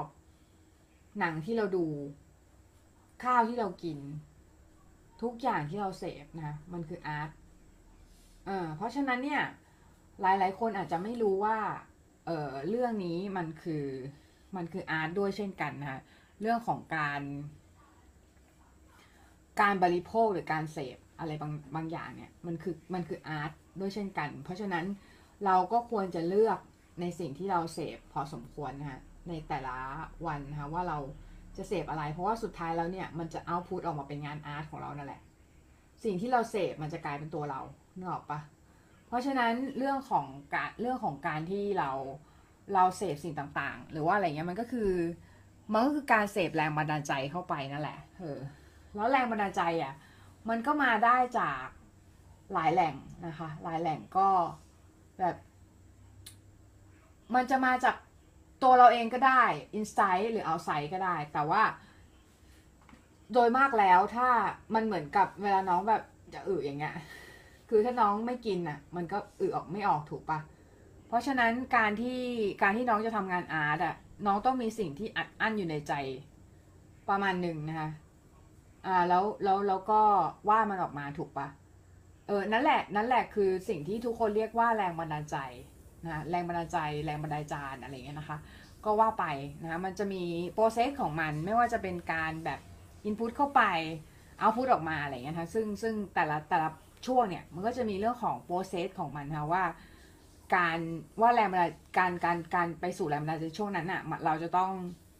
ไปอย่างไรบ้างอะไรเงี้ยนะคะบางทีเนี่ย แค่ ฟังเพลงที่ชอบมันก็เกิดอารมณ์อะไรบางอย่างที่จะวาดรูปในสิ่งที่เราอยากจะสื่อสิ่งนั้นออกมาแล้วอะไรเงี้ยหรือบางคนอกหักบางคนอกหักก็ฟังเพลงวาดรูปออกมาอะไรเงี้ยบางคนอกหักจะวาดรูปไม่ออกก็ได้นะเออแต่อย่างบางคนอย่างเงี้ยก็คือมีความรักอะเพราะว่าอยากจะเขียนภาพเขียนอย่าง Taylor Swift อย่างเงี้ยเขาเขามีความรักเพื่อเพราะเขาอยากจะเขียนเพลงนึกออกปะเขาเขียนเพลงคือ หรืออย่าง Picasso อย่างเงี้ย Picasso ก็คือ มีความรักเพื่ออะไรเพื่อจะเขียนภาพ อืมเขาก็เลยแบบมีผู้หญิงเยอะมากนะครับ ในชีวิตของเขาปิกัสโซนะเออ แล้วก็รักแล้วเลิกกันแหละเออ แต่เขาเขาก็ในชีวิตเขาคือรวยมากปิกัสโซเป็นศิลปินที่ประสบความสำเร็จนะคะ ในในช่วงชีวิตของเขาโดยที่เขาไม่เขาไม่เขาไม่ได้ไส้แห้งอะ่ะเออ ก็คือเขาเขาเป็นอาร์ติที่ประสบความสำเร็จตั้งแต่ยังมีชีวิตอยู่นะคะ เพราะฉะนั้นเรื่องของเรื่องของการ input การแบบ การ execute การ input อะไรเงี้ย คือมันมันเป็นเรื่องที่มาด้วยกันนะฮะก็คือเรา input อะไรเข้าไปเราก็จะ execute หรือว่าเราก็ทำสิ่งนั้นออกมานั่นแหละ เออเราเราเสพสิ่งเลวร้ายเข้าไปเราก็เอาพูดมาเป็นสิ่งเลวร้ายถูกปะเออเพราะฉะนั้นเราต้องเราต้องเลือกในการที่เราจะในการที่เราจะทำในในการที่เราจะ ทำสิ่งที่ดีๆออกมาได้อะเราต้องอินพุตสิ่งที่ดีๆ เข้าไปถูกปะแต่สิ่งที่ดีในที่เนี้ยมันไม่ได้หมายความว่าจะต้องเป็นจันลงโลกแบบดอกไม้โอ้สวยงามสดใส คุณจะคุณจะอินพุตสิ่งที่เศร้าหรือสิ่งที่อะไรเข้าไปก็ได้ แต่ว่า แต่มันต้องเป็นอินพุตที่มันจะบอกว่าสร้างสรรค์ก็ไม่เชิง เพราะว่าจริง ๆ คือคุณสามารถแบบบริโภคสื่อที่แบบ สมมติบริโภคกอสิบข่าวกอสิบเนี้ย เออ มันก็จะงานอะ มันก็จะออกมาเป็นสื่อถึงสิ่งนั้นด้วยไงส่วนหนึ่ง เออเอาจริงๆนะ เออ เพราะว่างานมันจะมีกลิ่นของสิ่งที่เราเสพเข้าไปถูกปะเออ มันก็คือเหมือนกับเรื่องของเรื่องของการบริโภคนั่นแหละว่า เราบริโภคอะอะไรเข้าไปอะเราสิ่งนั้นอะมันก็จะกลายเป็นสิ่งที่เรา เอาพูดออกมา ถูกปะเออเพราะเพราะว่ามันไม่มีทางหนีกันไปได้เว้ยเพราะว่า ราะว่าสิ่งที่เรากินเข้าไปมันก็ต้องออกมาแบบนั้นแหละ เออ เรากินอะไรเข้าไปสิ่งที่เราแสดงออกมามันก็เป็นอย่างนั้น เออ เพราะฉะนั้นน่ะถ้าเราอยากจะให้งานของเราดูดูดีดูอะไรอย่างเงี้ย คือเราควรจะให้ เราควรจะเสพสิ่งที่โอเคหน่อยอะไรเงี้ยนะคะ อืม ไม่ควรไปเสพดราม่าไม่ควรไปเสพอะไรมาก เพราะว่าจริง ๆ คือ มันจะแบบทำให้งานของเราอะมีพลังงานที่เป็นพลังงานลบ แต่บางคนอาจจะบางคนอาจจะอยากได้โทนนั้นก็ไม่เป็นไรนะ ก็เพราะว่าบางคนอาจจะอยากได้แบบ ฉันอยากจะซาคาสติกสังคมว่ะอะไรเงี้ย ก็คือซาคาสติกก็คือแบบตลกร้ายสังคมแบบเสียดสีสังคมอะไรอย่างเงี้ย เออไซนิคอลอะ เสียดสีสังคม อะไรอย่างเงี้ยนะ ก็อาจจะอยากอาจจะอาจจะอยากเสพเสพพวกข่าว ข่าวที่มันไม่โอเคอะไรเงี้ย เข้าไปใช่ไหมเพื่อจะเอาพูดสิ่งที่มันไม่ดีออกมา แต่การเอาพูดสิ่งไม่ดีอะมันไม่ได้หมายความว่านานน้องไม่ดีถูกปะมันหมายความว่าน้องแค่จะสื่อถึงสิ่งที่มันมันสื่อว่าสิ่งนั้นอะไม่ดีเฉยๆแต่ไม่ได้หมายความว่านานน้องไม่ดี งานน้องอาจจะดีเอองานน้องอาจจะอาจจะโอเค งานน้องอาจจะดีมากอะไรเงี้ยแต่ แต่งานน้องเป็นการสื่อถึงสิ่งที่เป็นเป็นไปในสังคมอย่างเช่นอ๋อ ข่าวที่มันไม่ดีไม่ดีนะเออ ก็แล้วแต่ไงก็แล้วแต่บางคนอาจจะมีอุดมการณ์ด้านนั้นก็ลองทำดู แต่ว่าพอทำอะ เราต้องคิดไว้เสมอว่า ในใจว่าเราไม่สามารถทำให้ทุกคนพอใจ บนโลกนี้พอใจได้อยู่แล้วนะคะ ในการที่เราวาดรูปแน่นอนว่าจะต้องมีบางคนที่ไม่ชอบสไตล์งานของเราถูกปะ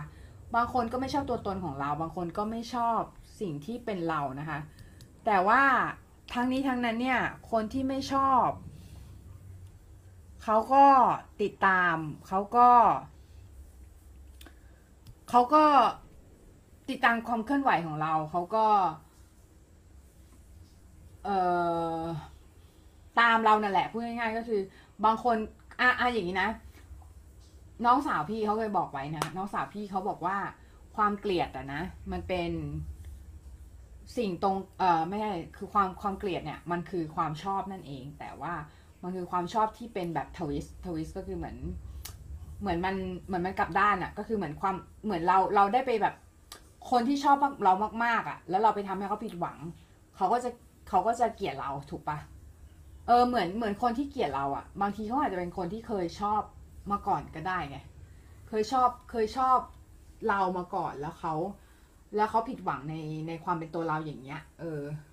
เขาก็จะเกลียดเราถูกปะคนที่ชอบสไตล์เส้นเราบางคน บางคนก็อาจจะมาอาจจะแบบ เห็นว่าเส้นเราเปลี่ยนอะไรเงี้ยเสร็จแล้วสุดท้ายเขาเขาก็เกลียดเราอะไรเงี้ย ก็มีเหมือนกันไง เพราะฉะนั้นไม่ต้องเศร้าไม่ต้องเสียใจไม่ต้องอะไรทั้งสิ้นนะก็ปล่อยไปตาม จะบอกยถากรรมไม่ใช่นะ ไม่ใช่ยถากรรมก็คือ ปล่อยไปตามธรรมชาตินะคะ ปล่อยไปตามธรรมชาติก็คือใครเกลียดเราก็เกลียดรักเราก็รักอะไรเงี้ย คือไม่ต้องไปฝืนทำเต็มที่ปล่อยวางนะคะ เพราะว่าเราไม่สามารถทำให้คนทุกคนหรือมนุษย์ทุกคนบนโลกเนี้ยพอใจในสิ่งที่เราเป็นได้นะคะ เราแค่ทำได้เต็มที่ในแบบที่เรา เราเราอยากจะทำหรือว่าเราทำเต็มที่ในแบบที่เป็นเราได้เท่านั้นก็พอแล้ว เราไม่จำเป็นจะต้อง please หรือว่าทำให้ทุกคนบนโลกนี้พอใจในสิ่งที่เราทำหรือว่า represent ในสิ่งในสิ่งที่เรา represent ในสิ่งที่เราเราเป็น เพราะว่าอะไรเพราะว่าเราเป็น individual นะครับเราเป็นมนุษย์ที่มีความยูนิคหรือว่ามีเป็นความมีความเป็นเอกลักษณ์นะคะก็คือเราเราอยากทำอะไรเราก็ทำเราอยากทำอะไรที่เราแฮปปี้เราทำ อะไรที่ไม่เดือดร้อนใครไม่เดือดร้อนสังคมทำนะคะ แล้วเราจะพบว่าเราเราอะเป็นผู้ที่ถูกปลดปล่อยจากความคาดหวังนะคะของของสังคมหรืออื่น ๆ เพราะอะไรเพราะว่าเอ่อรูปที่ดีนะรูปที่ดีรูปที่เกิดแรงบันดาลใจที่ดีอะมันจะต้องฟรีดอมอะค่ะฟรีดอมก็คือ อิสระในการที่เราจะเอ็กเพรสหรือว่าแสดงความคิดเห็น หรือว่าแสดงความเป็นตัวเราลงในภาพอะ เออนะ เพราะฉะนั้นน่ะอยากจะให้ทุกคนเนี่ยเออปลดปล่อยสิ่งที่เรียกว่าเอ่อฟรีดอมออกมานะคะหรือว่าสิ่งที่เรียกว่า คอของตัวเราออกมานะคะ แล้วเราจะพบว่า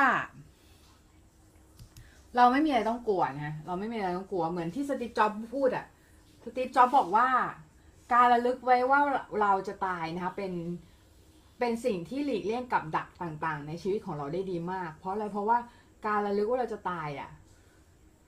ตัวเราได้เปล่าเปลือยเรียบร้อยแล้วตัวเราได้เปล่าเปลือยก็คือ เราไม่มีต้องเสีย เรากำลังจะตายถูกปะเราไม่มีต้องเสียละอืม เพราะฉะนั้นความกลัวทั้งหลาย ความกลัวของความคาดหวังต่าง ๆ ความกลัวจากจากสิ่งที่เราเคยกลัว ความกลัวจากสิ่งที่เรารู้สึกว่า มันน่ากลัว มันจะเริ่มหายไป เพราะอะไร เพราะว่าความตายมันคือสิ่งที่น่ากลัวที่สุดถูกปะคะความตายมันคือสิ่งที่เราไม่สามารถควบคุมได้มากที่สุดแล้วนะคะเพราะฉะนั้นเนี่ยเราอยากจะให้ทุกคนนะคะ คิดไว้ว่าเราอยากจะสื่ออะไรก่อนตายเนี่ย เราอยากจะสื่ออะไรให้คน ไม่ใช่แค่ว่า สาวสวยหนุ่มหล่อคนหนึ่งอะไรเงี้ย มันไม่ใช่ไงคือ เวลาน้องวาดอะน้องควรจะแบบมี inner มี inner ที่ ที่เราอยากจะสื่อเว้ยที่เราอยากจะสื่อมันไม่ใช่แค่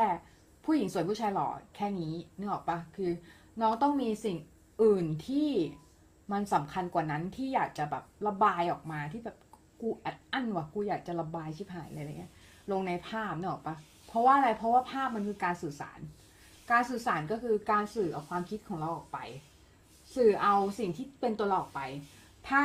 มันไม่ใช่แบบนั้นน่ะ มันก็ไม่ใช่รูปที่ดีถูกปะเพราะอะไรเพราะว่ารูปที่ดีอะมันคือ communication มันคือการสื่อสาร มันคือการที่เราสื่อความจากตัวเราไปสู่ผู้ดูถูกไหมคะเพราะฉะนั้นเนี่ยการที่เราอยากจะเป็นตัวเอง เราอยากจะเป็นตัวเอง เราอยากจะวาดรูปสวยๆมันไม่ผิดแต่รูปสวยๆเหล่านั้นมันได้สื่ออะไรกับคนดูหรือไม่นะคะ มันได้สื่อสารไหม มันได้คุยกับ คนที่เขาคนที่เราอยากจะคุยไหม มันได้ทำให้คนที่ดูเนี่ยเขาคิดเขาคิดตาม หรือว่าเขาได้รู้สึกอะไรหรือเปล่านะคะอันนั้นเป็นสิ่งที่สำคัญมากๆนะในการที่เราจะวาดรูปหรือว่าจะทำงาน art นะคะ เพราะว่างาน art เนี่ยมันไม่ใช่แค่ภาพสวยๆไง art มันคือ ศิลปะ ศิลปะคือการสื่อสาร การศิลปะ Seth Godin นะเขาได้บอกไว้ว่าอ่านักการตลาดชื่อดังเขาได้บอกไว้ว่า ศิลปะคือการ การเปลี่ยนแปลงผู้คนนะคะตราบเท่าที่ศิลปะมันเปลี่ยนแปลงผู้คนมันจะเป็นรูปวาดเป็นบทกวีเป็นเป็นเอ่อเป็นอะไรอีกอะ เป็นบทบทเขียนเป็นนิยายเป็นอะไรก็ตามแต่แต่แต่ถ้าคนเสพสิ่งนั้นแล้วคนเปลี่ยนแปลงอะถือว่า มันคืออาร์ต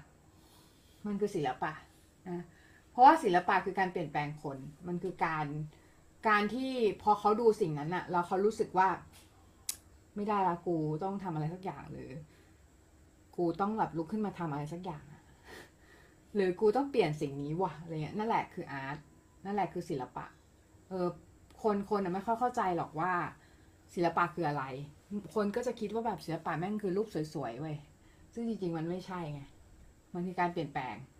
ศิลปะคือการเปลี่ยนแปลงคน อืม ถ้าเปลี่ยนแปลงคนได้อะก็คือนั่นแหละคือศิลปะ แต่แล้วถ้าไม่ใช่อะ ไม่ใช่ก็คือก็เป็นจิตรกรรมเป็นอะไรไปไง เป็นอะไม่ใช่อาร์ตแต่มันเป็นภาพสวยๆ เป็น illustration เป็นอะไรอย่างเงี้ย ภาพประกอบอะไรเงี้ยแล้วแต่ แต่ถ้าอาร์ตมึงต้องเปลี่ยนแปลงคนได้เงี้ยเออ อาจจะลึกนิดนึงนะ แต่ว่า คือการสื่อสารไงเออนะ ก็หวังว่าทุกคนน่ะ จะได้อะไรจากไลฟ์แต่อย่าเพิ่งคิดว่าเราจะไปง่าย ๆนะคะ เพราะว่าวันนี้เนี่ยกำลังรู้สึกว่าอยากจะพูดนะคะก็เลยเออเลยไลฟ์นะคะไลฟ์เพราะฉะนั้นมีเรื่องที่อยากจะพูดอีกประมาณหนึ่งเหมือนกัน ก็เดี๋ยวเรามาดูเรื่องของกแรงบันดาลใจต่อนะคะ ก็จริงๆ คือพี่วาดรูปมาตั้งแต่จำคำได้นะวาดรูปมาตั้งแต่แบบว่าตั้งแต่ยังเล็กนะคะ เพราะฉะนั้นพี่ไม่ค่อยรู้หรอกว่า แรงบันดาลใจคืออะไร เพราะบางทีเราเราทำเราเราวาดรูปเนี่ยเป็นรูทีนซะจนคิดซะจนแบบชินเราก็เลยรู้สึกว่ามันคือหน้าที่หนึ่งที่เราต้องวาดตื่นมาต้องวาดต้องอะไรอย่างเงี้ยนะแต่ว่า พี่พี่คิดว่าสำหรับน้องๆเนี่ยที่กำลังเริ่มวาดรูปหรืออาจจะอยากหัดวาดรูปนะคะ เราเริ่มจากความสนุกสนานก่อนนะคะ เริ่มจากความสนุกสนานก่อน เพราะอะไรเพราะว่ามันทำให้เราเนี่ย มีความรู้สึกอยากจะวาดรูปนะเรามีความรู้สึกอยากจะทำสิ่งนั้นนะคะ แล้วทุกอย่างที่เริ่มมาจากความสนุกสนาน หรือว่าทุกอย่างที่เริ่มมาจากความ เมกะฟันหรือว่าเอ่อสิ่งที่เรามีความสุขสนานกับมันเน่ะเราเราจะทำได้นานกว่า กว่าสิ่งที่เรารู้สึกว่าเฮ้ยมันเป็นหน้าที่มันเป็นรูทีนมันเป็นกิจวัตรประจำวันมันเป็นมันเป็นสิ่งที่เราต้องทำอะไรเงี้ยเราเราเริ่มถ้าเราเริ่มจากความสนุกสุดท้ายแล้วเนี่ยแรงบันดาลใจมันจะมาเองนะคะเราไม่ต้องห่วงเรื่องของแรงบันดาลใจ เพราะว่าสุดท้ายแรงบันดาลใจมันจะมาของมันเองนะคะมันจะอยากวาดเองมันจะอยากอยากทำเพราะเราอยากเก่งขึ้นเราอยากที่จะ ทำให้มันดีขึ้น เพราะว่าเราชอบสิ่งนี้นะคะ แต่ว่าถามว่าบางคนเนี่ยอาจจะสงสัยว่าเอ๊ะเราแต่กูไม่มีสิ่งที่ชอบเลยหว่าเลยเงี้ยผมไม่มีสิ่งที่ชอบเลยอะครับครับแบบพี่ ผมไม่รู้ว่าผมชอบอะไรนะคะการที่เราไม่รู้ว่าเราชอบอะไร แปลว่าเราอะไร แปลว่าเราทำทำน้อยเกินทำน้อยเกินคือเราทำอยู่แค่สิ่งนั้นสิ่งนั้นสิ่งนั้นอยู่เดิมๆอะ่ะ แล้วเราเราเราคิดว่าเราถึงทำเสร็จทำสิ่งนั้นได้ดีอะ แต่จริง ๆ คือ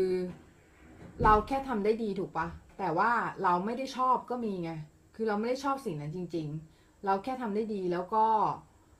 อาจจะทำได้ดีกว่าคนอื่น แต่แต่เราไม่ได้ชอบสิ่งนั้นเอางี้ดีกว่า เออ ก็คือเราต้องอันนี้เราต้องหันกลับมามองแล้วเราต้องเริ่มเริ่มทำสิ่งที่เป็น various มากขึ้นก็คือเป็น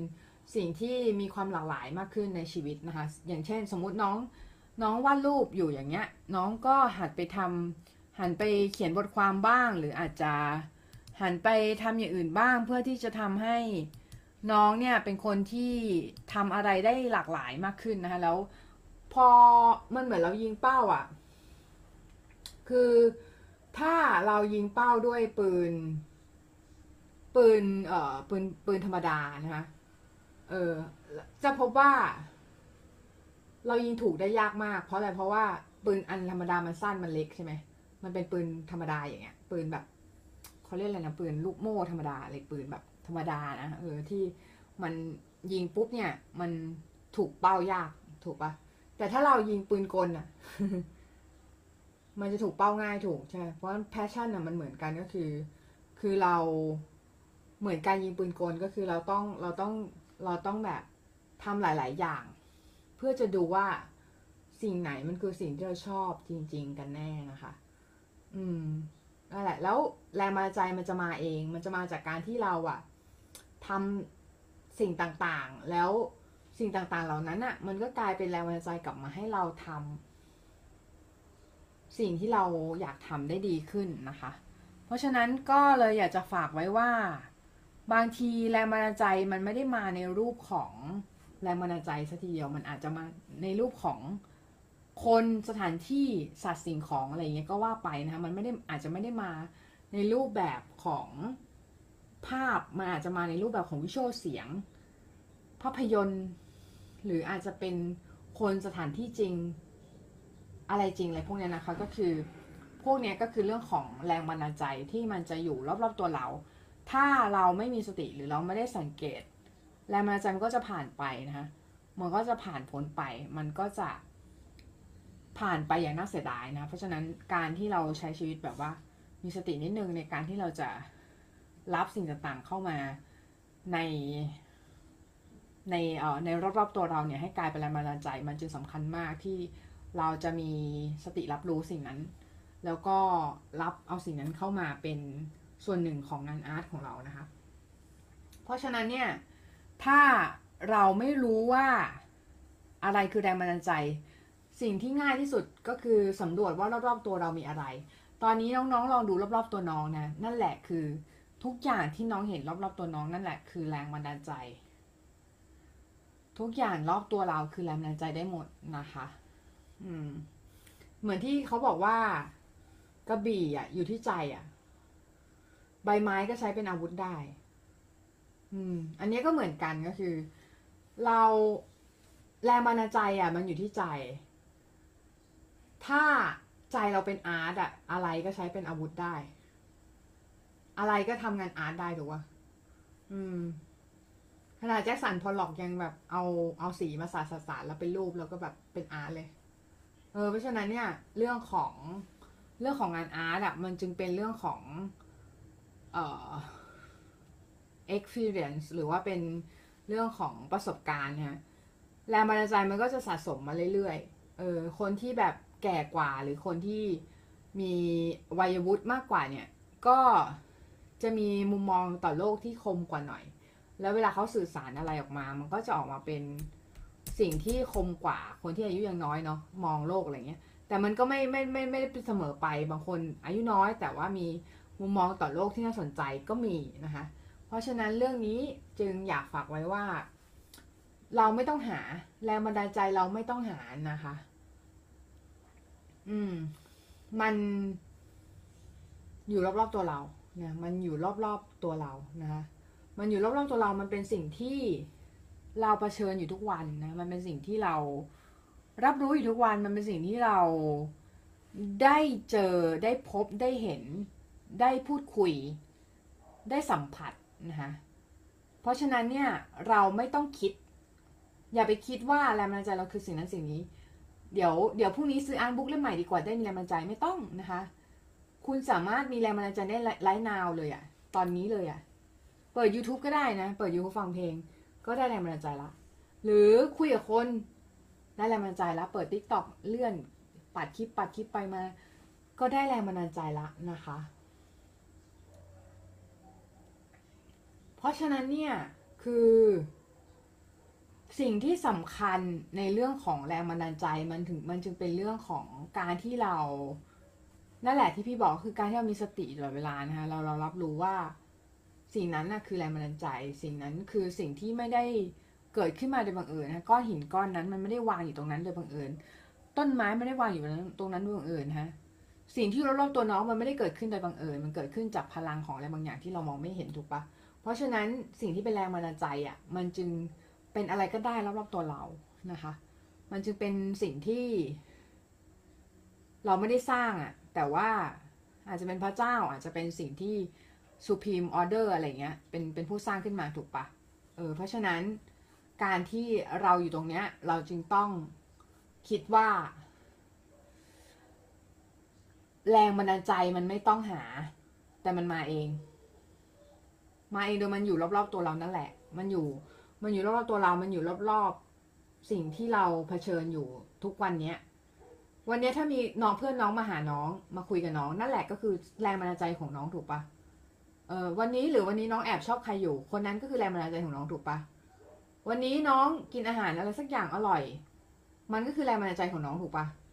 มันทำให้น้องรู้สึกว่าเอออยากมีชีวิตอยู่กูอยากมีชีวิตอยู่กูอยากแบบ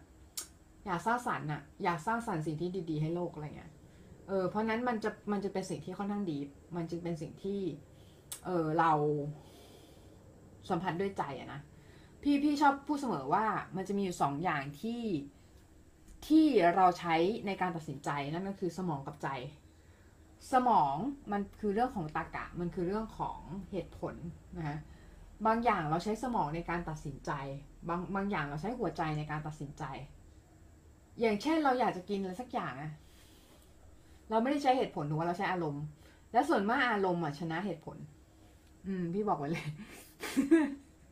อารมณ์มันชนะเหตุผลนะ แต่ว่าเรื่องของแรงบันดาลใจเนี่ย มันเป็นเรื่องของ feeling เรื่องของ เพราะว่าแรงบันดาลใจมันคืออยู่ที่หัวใจไม่ใช่สมอง ถูกปะแรงบันดาลใจมันคือเรื่องของสิ่งที่ไปกระตุ้นจิตใจเราเป็นไปกระตุ้นต่อมอะไรบางอย่างของเราที่ทำให้เรารู้สึกแบบกูอยากทำอะไรบางอย่างวะกูอยากแบบวาดรูปกูอยากอะไรเงี้ย ซึ่งสิ่งเหล่านี้ มันหาได้จากรอบๆตัวเราทั้งนั้นนะ แต่ว่าเราต้องเชฟให้รอบๆตัวเรามีแต่สิ่งที่ดีๆด้วยไงคือแบบถ้าเราเซตให้มันเป็นสิ่งที่ไม่ดีอะ่ะ มันก็จะกลายเป็นสิ่งแวดล้อมหรือสภาพแวดล้อมที่ไม่ค่อยโอเคเท่าไหร่นะฮะแล้วมันก็จะทำร้ายเราทีหลังนึกออกไหมประมาณนั้น เออ ถ้าใครสนใจนะคะ อยากเรียนกับพี่นะคะ กดลิงก์นะคะที่ ที่โปรไฟล์นะ มันจะมีลิงก์ไปไลน์แอดไลน์แอดเหมยซันมุยนะฮะไลน์แอดเหมยซันมุยนะคะกดลิงก์ที่ไลน์นะ แล้วก็แมสเซจมาถามเรื่องราคาเลยก็จะว่าก็ว่าไปนะคะ ถ้าใครอยากเรียนนะ เออ ก็มาได้นะคะ มาได้เพราะว่าตอนนี้พี่เปิดสอนอยู่นะคะ เปิดสอนวาดรูปนั่นแหละ แต่ก็ถ้าใครอยากเรียนก็มาได้เลย สอนตัวต่อตัวนะคะ ตัวต่อตัวออนไลน์นะคะ ตัวตัวออนไลน์ก็เรียนอย่างเงี้ย เรียนกันอย่างเงี้ย เห็นหน้ากันอย่างเงี้ยนะคะ แล้วก็เห็นหน้าออนไลน์นะคะแล้วก็คิติกงานกันออนไลน์นะคะ ถ้าใครชอบสไตล์การสอนพี่ก็มาได้เลยนะคะยินดีต้อนรับทุกคนนะคะ ก็วันนี้ก็ยินดีมากเลยที่มาคุยกับน้องๆนะคะ แล้วก็ได้แลกเปลี่ยนนะคะ ความคิดเห็นนะคะ ถ้าใครมีอะไรที่ สงสัยสามารถถามมาได้นะคะ TikTok นะถามได้นะ Facebook ถามได้นะคะ หรือไม่มีอะไรจะถามก็ไม่เป็นไรเพราะเดี๋ยวอีกอีกสักพักพี่จะเลิกไลน์แหละ เพราะว่าวันนี้ก็ค่อนข้างเหนื่อยพอสมควรนะพอดีไปบรรยายที่ Show DC มานะคะ ก็ขอบคุณน้องๆทุกคนมากๆเลยนะคะ ที่อยู่ชมกันจนถึงจุดตอนนี้นะคะ ก็ขอบคุณจริง ๆนะคะ แล้วก็เดี๋ยวไว้มาเจอกันวันอื่นโอเคไหมไม่หายไปไหนแน่นอนแต่พอดีวันนี้ ช่วงนี้แบบยุ่งมากๆเลย ก็ขอบคุณทุกคนที่เข้ามาชมไลฟ์ด้วยนะคะ แล้วก็เป็นกำลังใจให้พี่มาตลอดนะคะ ถึงแม้ว่าพี่จะหายไปบ้างเออช่วงนี้มันแบบ คือเพิ่งไปภูเก็ตมานะ แล้วก็อีกอย่างก็คือ ก็ยุ่งกับหลายๆอย่างนะคะ แต่ว่าถ้าใครอยากมาเรียนอย่าลืมนะคะก็กดลิงก์ที่โปรไฟล์นะ แล้วก็มาเรียนได้เลยนะคะ Line แอดเหมยสันมุยนะคะ Line แอดเหมยสันมุยแอดมีแอดนะเว้ย ถ้าไม่มีแอดมันก็ไปไลน์ส่วนตัวนั่นแหละ แต่ก็เหมือนกันก็ไลน์มาละกันนะคะมีอะไรก็ไลน์มา หรือมีใครมีใครมีคำถามนะหรือว่าอยากจะถามอะไรถ้าคำถามมันไม่ยากน้องบางคนมาถาม แอดมาถามบางอย่างคือยากที่หายเลยคือกูตอบไม่ได้ ถามอะไรวะแม่งถามโคตรยากอะไรเงี้ยเออคือถามยากเกินพี่ก็ตอบไม่ได้นะเว้ยถามให้มันแบบ แต่แต่ลองถามมาดูก่อนก็ได้ ถ้าพี่ไม่ถ้าพี่เฉยๆไม่ตอบแล้วมันยากเกิน หรือไม่พี่ก็ไม่ว่างอะไรเงี้ย เพราะบางคนบางบางคนแบบแอดมาถามแล้วถามโคตรเยอะเลยถามแบบ มึงจะมึงคิดว่าพี่เป็น e n ไซโค p ีเดียอะอะไรเงี้ยคือใจกูตอบโคตรเยอะอะไรเงี้ย คือก็เอออ้าวสวัสดีค่ะ น้องฮีฮ่าฮ่าชื่อดูแบบ ชื่อดูเสียงมากเลยนะสุ่มเสียง เออขอบคุณมากเลยน้อง เออเพิ่งเข้ามาใช่ไหมล่ะ เออ ไม่เป็นไรนะคะ ก็เพียงแค่คุณแวะมาชมเราก็แอบนิยมคุณอยู่ในใจแล้วนะคะ ก็ขอบคุณมากๆค่ะสำหรับการเข้ามาเยี่ยมชมนะคะสำหรับรายการของเรานะ สามารถชมย้อนหลังได้ที่ Anchor นะคะ Anchor FM slash เมซันนะคะ ก็เอ่อลิงก์อาจจะอยู่ที่อาจจะอยู่ที่โปรไฟล์ได้ ลองลองดูนะ เดี๋ยวถ้ามันไม่อยู่เดี๋ยวพี่จะ พี่จะใส่เข้าไปนะเพราะว่าเออจะได้เข้าไปย้อนหลังฟังย้อนหลังกันได้นะคะเรื่องของเพราะรู้สึกว่าพูดวันนี้พูด top form มากเลยใครไม่ได้เข้ามานะเสียดายเลยเนี่ย พูดดีมากนะ ชมตัวเองนะโอเคก็ประมาณนี้นะคะสำหรับเรื่องของแรงบันดาลใจนะคะก็เอาไปพัฒนากันได้ แล้วก็เอาไปแบบว่า apply กันได้ เพราะว่าเรื่องของแรงบันดาลใจมันเป็นเรื่องสิ่งสำคัญนะในการที่ เราจะวาดรูปให้สวยหรือไม่สวยอะไรก็ตามเนี่ย คือแรงบันดาลใจมันเป็นสิ่งแรก ๆ เลยนะที่จะทำให้เราเออจะทำให้เรามีแรงในการที่จะเขียนภาพนะให้มันออกมาอลังการมหึมามาห้ามต้าได้นะคะ ก็หวังว่าทุกคนจะมีความสุขในการดูไลฟ์นี้แล้วก็ เอาเทคนิคต่างๆที่ให้นะคะไปปรับปรุงนะผลงานของตัวเอง ถ้าใครรู้สึกว่าต้องการความช่วยเหลือนะคะ ก็สามารถ message เออไม่ใช่ message เออ add มา add มาคุยหรือ add มา add มาเรียนได้นะแล้วมาเรียนตัวต่อตัวได้กับพี่นะคะ ที่ Line แอดเหมยซันมุยนะคะ Line แอดเหมยซันมุยหรือแอดหรือเหมยซันมุยเฉยๆก็ได้ มันก็จะเข้าไลน์ส่วนตัวพี่เออแต่ถ้าไลน์แอดมันจะเป็นไลน์ official นะคะ เออก็แล้วแต่แต่ถ้าไลน์ส่วนตัวมันจะบางทีมันจะตกไปข้างล่างไงมองไม่เห็นอะไรเงี้ยหรือถ้าไลน์แอดไลน์แอดมันจะเห็นนะคะ ก็ขอบคุณทุกคนมากๆเลยนะคะ ที่เข้ามาดูกันนะคะ มีใครมีใครมีใครมีคำถามไหมมีใครมีคำถามสงสัยไหมเฮ้ยเหนื่อยโคตรวันนี้พูดเยอะชิบหาย โอเคนะก็หวังว่าทุกคนจะสนุกนะคะ กับไลฟ์นี้แล้วก็ แล้วก็เอาเทคนิคไปปรับปรุงนะคะ สวัสดีทุกคน บ๊ายบาย เดี๋ยวเอ่อลา TikTok ก่อนนะคะ ลา TikTok TikTok TikTok